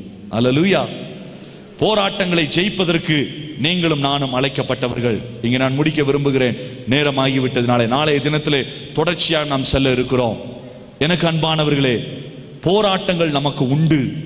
வேதம் சொல்லுகிறது, தேவன் கடைசி நாட்களிலே தம்முடைய ஜனத்தை யுத்த குதிரைகளாகவே ஆண்டவர் மாற்ற விரும்புகிறார். என்ன காரியத்திற்காக? போராடி ஜெயிப்பதற்காக. ஆனால் சத்ருவோடு கூட போராடுவதற்கு முன்பு, ஜனங்களை சத்ருனுடைய கையிலிருந்து போராடி மீட்பதற்கு முன்பு, நீங்களும் நானும் செய்ய வேண்டிய முதல் காரியம் உள்ளுக்குள் எழும்புகிற சிங்கங்களையும் உள்ளுக்குள் எழும்புகிற கரடிகளையும் முதலாவது ஜெயித்த ஒரு அனுபவம் வேண்டும். சிலருக்குள் நரிகள் உள்ளே நுழைந்திருக்கிறது. உன்னத பாட்டினுடைய புஸ்தகம் அழகாய் சொல்லுகிறது, இந்த நரி வந்து பிஞ்சுகளை பறித்து கொண்டு கெடுத்து போட்டு விடுகிறது, திராட்சை தோட்டங்களை கெடுத்து விடுகிறது. தவறான காரியங்கள், வெளியே தெரியாத சம்பவங்கள், இரவிலே நடக்கிற காரியங்கள், மறைவாய் இருக்கிற காரியங்கள், இவைகள் எல்லாவற்றிலும் ஜெயம் பெற்றுவிட்டார். மனிதனோடு என்னுடைய போராட்டம் இல்லை, எனக்குரிய ஒரே எதிரி சத்ருவும் பாவமும் மாத்திரம்தான் என்கிற ஒரு உறுதியை பிடித்து விட்டால் நீங்களும் நானும் கோலியாத்தை ஜெயிப்பது நிச்சயம். நீங்களும் நானும் தேவன் வைத்திருக்கிற மான் கால்களை பெற்றுக்கொண்டு வெண்கலத்தை வளைப்பது நிச்சயம். செய்ய வேண்டிய ஒரே ஒரு காரியம், நீங்களும் நானும் தேவன் எதிர்பார்க்கிற அந்த இடத்திற்கு வர வேண்டிய ஒரு அவசியம் உண்டு. மூன்றாவது, அந்த தாவீது செய்த ஒரு முக்கியமான காரியம், தேவன் அவனுக்கு என்னதான் காமிச்சு கொடுத்தாரு? அஞ்சு கூழாங்கல் தான் காமிச்சு கொடுத்தாரு. அதில் வேதம் அப்படி போடலை, அவன் ஏற்கனவே கூழாங்கல்ல எடுத்துட்டு வந்தான்னு சொல்லி வேதம் அழகாய் சொல்லுகிறது, ஆற்றிலிருந்து எடுத்த அந்த கூழாங்கல் என்று சொல்லி போடப்பட்டிருக்கிறது. அதில் ஐந்து கூழாங்கல்கள் அவன் எடுத்துக்கொண்டு அவன் போன ஒரே ஒரு காரியம், இந்த போராட்டம் எப்படி, ஒருவேளை நமக்கு அப்படிப்பட்ட ஒரு சூழ்நிலை இருந்திருக்குன்னா, பெரிய ஒரு உயரமான மனிதன் ஐம்பத்தி ஒன்பது கிலோ வெண்கலத்தை போட்ட சீராவை போட்டு நின்றுட்டு இருக்கிறான், பெரிய ஆறு ஏழு அடி உயரமான மனிதன், அடிப்பதற்கு அவனை எதிர்கொண்டு போவதுக்கு ஒரு கல்லை மட்டும் ஆண்டவர் கையில் கொடுத்து நீ போய் அவனை அடிச்சுட்டு வான்னு சொன்னால் எத்தனை பேர் போவீங்க கொடைக்கானல்ல? என்ன சொல்லுவோம் தெரியுமா? ஆண்டவரே, இன்னைக்கு வெள்ளிக்கிழமை நல்லா ஜோம் பண்ணிட்டு நாளைக்கு நம்ம சேர்ந்து போகலாம் ஆண்டவரே. அல்லது நானாக இருந்தால் என்ன தெரியுமா சொல்லியிருப்பேன்? ஆண்டவரே, இந்த சின்ன கல்லை வச்சு அந்த கோலியாத்தை நான் அடிக்கிறத காட்டிலே எங்கள் பாஸ்டர் நல்லா அடிப்பார், அவர்கிட்ட கொண்டு போய் இதை கொடுத்துட்றேன், எப்படியாவது தப்பிக்கிறதுக்கு நான் முயற்சி செய்வோம். இல்லை ஆண்டவரே, எனக்கு இன்னைக்கு வயிறு வலிக்குது, இன்னைக்கு முடியாது, அங்கே முடியாது, ஏதாகிலும் சொல்லி சமாளிப்பதற்கு நாம் முயற்சி செய்வோம். மூன்றாவது, போராட்டத்தில் ஜெயிப்பதற்கு முக்கியமான காரியம் நாம் எதிர்பார்க்குறோம் எனக்கு பெரிய பெரிய காரியம் வரணும், அப்போ தான் போராட்டத்தை நான் ஜெயிக்க முடியும்னு சொல்லி இல்லை, தேவன் போராட்டத்தை ஜெயிக்க வைப்பதற்கு பயன்படுத்துகிற விதமே ஒரே கல் ஒரே கவன். இரண்டு முறை அந்த வசனம் மறுபடியும் மறுபடியும் வருகிறது, ஒரே கல் ஒரே கவன். ஆண்டவர் சின்ன காரியத்தை கொண்டுதான் பெரிய காரியத்தை மாற்ற விரும்புகிறார். சின்ன ஒரு காரியத்தை உங்க கையில காமிச்சு இதை மட்டும் நீ உன் கையில பிடி, ஆனா நாம என்ன சொல்றோம்? இதை வச்சு என்ன ஆண்டவரே நடக்கும்? நம்ம யாருக்கு புத்தி சொல்றோம்? ஆண்டவருக்கு புத்தி சொல்றோம். பக்கத்துல கொஞ்சம் கைப்பிடி கைப்பிடி சொல்லுங்க. ஆண்டவருக்கு புத்தி சொல்ல வேண்டாம், ஆண்டவருக்கு யோசனை சொல்ல வேண்டாம், அவருக்கு எல்லாமே தெரியும். சின்ன கல்லு தான், அதுவும் கரெக்டான என்ன சைஸ் தெரியுமா கல்? எனக்கு ரொம்ப ஆச்சரியமா இருந்தது. நேர போய் கோலியா தலையில பட்டு உள்ளே பதிஞ்சிருச்சுன்னு போட்டிருக்கு தமிழ் பைபிள். அப்ப அந்த கல் ஒருவேளை கொஞ்சம் பெருசா இருந்திருந்தா கீழே விழுந்திருக்கும், கொஞ்சம் சின்னதா இருந்திருந்தா கரெக்டா பதிஞ்சிருக்காது. அப்ப பெருசும் இல்லாம சின்னதும் இல்லாம ஆத்துல கிடக்கிற கல்லை எடுத்து கொடுத்தா கூட கரெக்டான சைஸ் ஆண்டவர் எடுத்து கொடுத்திருக்கிறார். ஹல்லேலூயா. அதனால நேரடியா அவனுக்கு அளந்து வச்ச மாதிரி நாற்பது சைஸா ஐம்பது சைஸான்னு தெரியல, கரெக்டாக அவன் நெத்தியில் போய் உள்ள டாலர் மாதிரி பதிஞ்சு அதில் இறப்பதற்கு ஆண்டவர் பெரிய காரியத்தை வைத்திருக்கிறார். நீங்கள் போராட்டங்களை ஜெயித்தவர்களாய் ஆண்டவர் உங்களை மாற விரும்புகிறார். நான் செய்ய வேண்டிய ஒரே ஒரு காரியம், உங்கள் அவயவங்களிலே போர் செய்கிற அந்த கடைசி வசனத்தை பார்த்து நாம் ஜெபிக்க போகிறோம். ஒன்று பேதுரு, எல்லா பரிசுத்தவான்களும் அந்த உள்ளே நடக்கக்கூடிய போராட்டம் ஜெயிக்கப்பட்டதாய் மாற வேண்டும் என்பதை அழுத்தமாய் சொல்வதை நாம் பார்க்க முடியும்.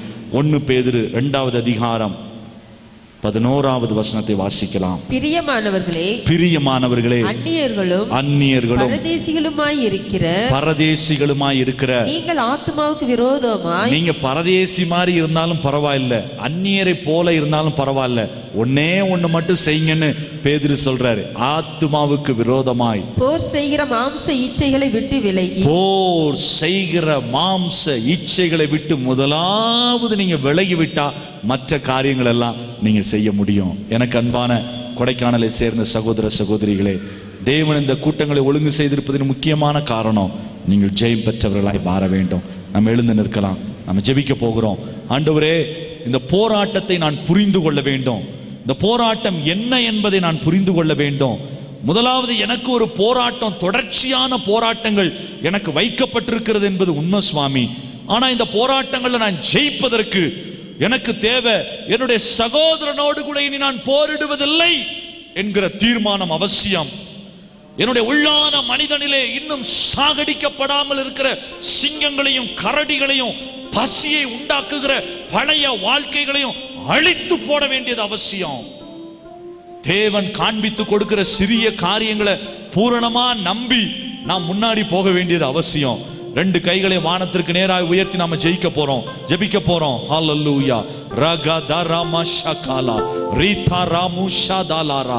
பாரும் தந்தையே, யாரும் காணா உள் அலங்கோலத்தை அந்த வரிய பாடி நாம ஜெபித்த ஆண்டோடைய சமூகத்தில் ஒப்பு கொடுக்க போறோம். என்னுடைய சகோதர சகோதரியே, ஒரு சில நிமிடம் மாத்திரம் ஜெபிக்க போகிறோம். ஆனா ஆழமா நான் விசுவாசிக்கிறேன், இந்த ராத்திரி வேளையில் அநேகருடைய போராட்டங்களில கர்த்தர் வழியை உண்டு பண்ண விரும்புகிறார். அநேகருடைய வாழ்க்கையில நீங்க போராடி சோர்ந்திருக்கிற இடத்துல தேவன் வாசலை உண்டாக்க விரும்புகிறார். உங்க கையில கூழாங்கற்களை கொடுக்க விரும்புகிறார். செய்ய வேண்டியது ஒன்னே ஒண்ணுதான், தாவீத போல சொல்லுங்க, எலியாப்பை நோக்கி என்னைய கல்ல வீச மாட்டேன் ஆண்டவரே, எலியாப்பை நோக்கி என்னுடைய எதிரியா நான் பார்க்க மாட்டேன் ஆண்டவரே, என்னுடைய வாழ்க்கையில சிங்கங்களையும் கரடிகளையும் தனிப்பட்ட வாழ்க்கையில நான் மறைவா இருக்கக்கூடிய இடங்களில ஜெயம் பெறுவேன் ஆண்டவர் சுவாமி. ஆவியினால மாம்சத்தினுடைய கிரியைகளை அழித்தால் நீங்கள் பிழைப்பீர்கள் என்கிற வசனத்தின்படி நான் செய்வேன் ஆண்டவரே. பரிசுத்தம் வேணும், சிங்கங்களை ஜெயிக்கிற பரிசுத்தம், கரடிகளை தோற்கடிக்கிற பரிசுத்தம், எலியாப்புகளை தள்ளுகிற பரிசுத்தம். ஆடியார் நெஞ்சம் வாரீரோ ஆரூபியே யுவேளையில் ஆடியார் நெஞ்சம்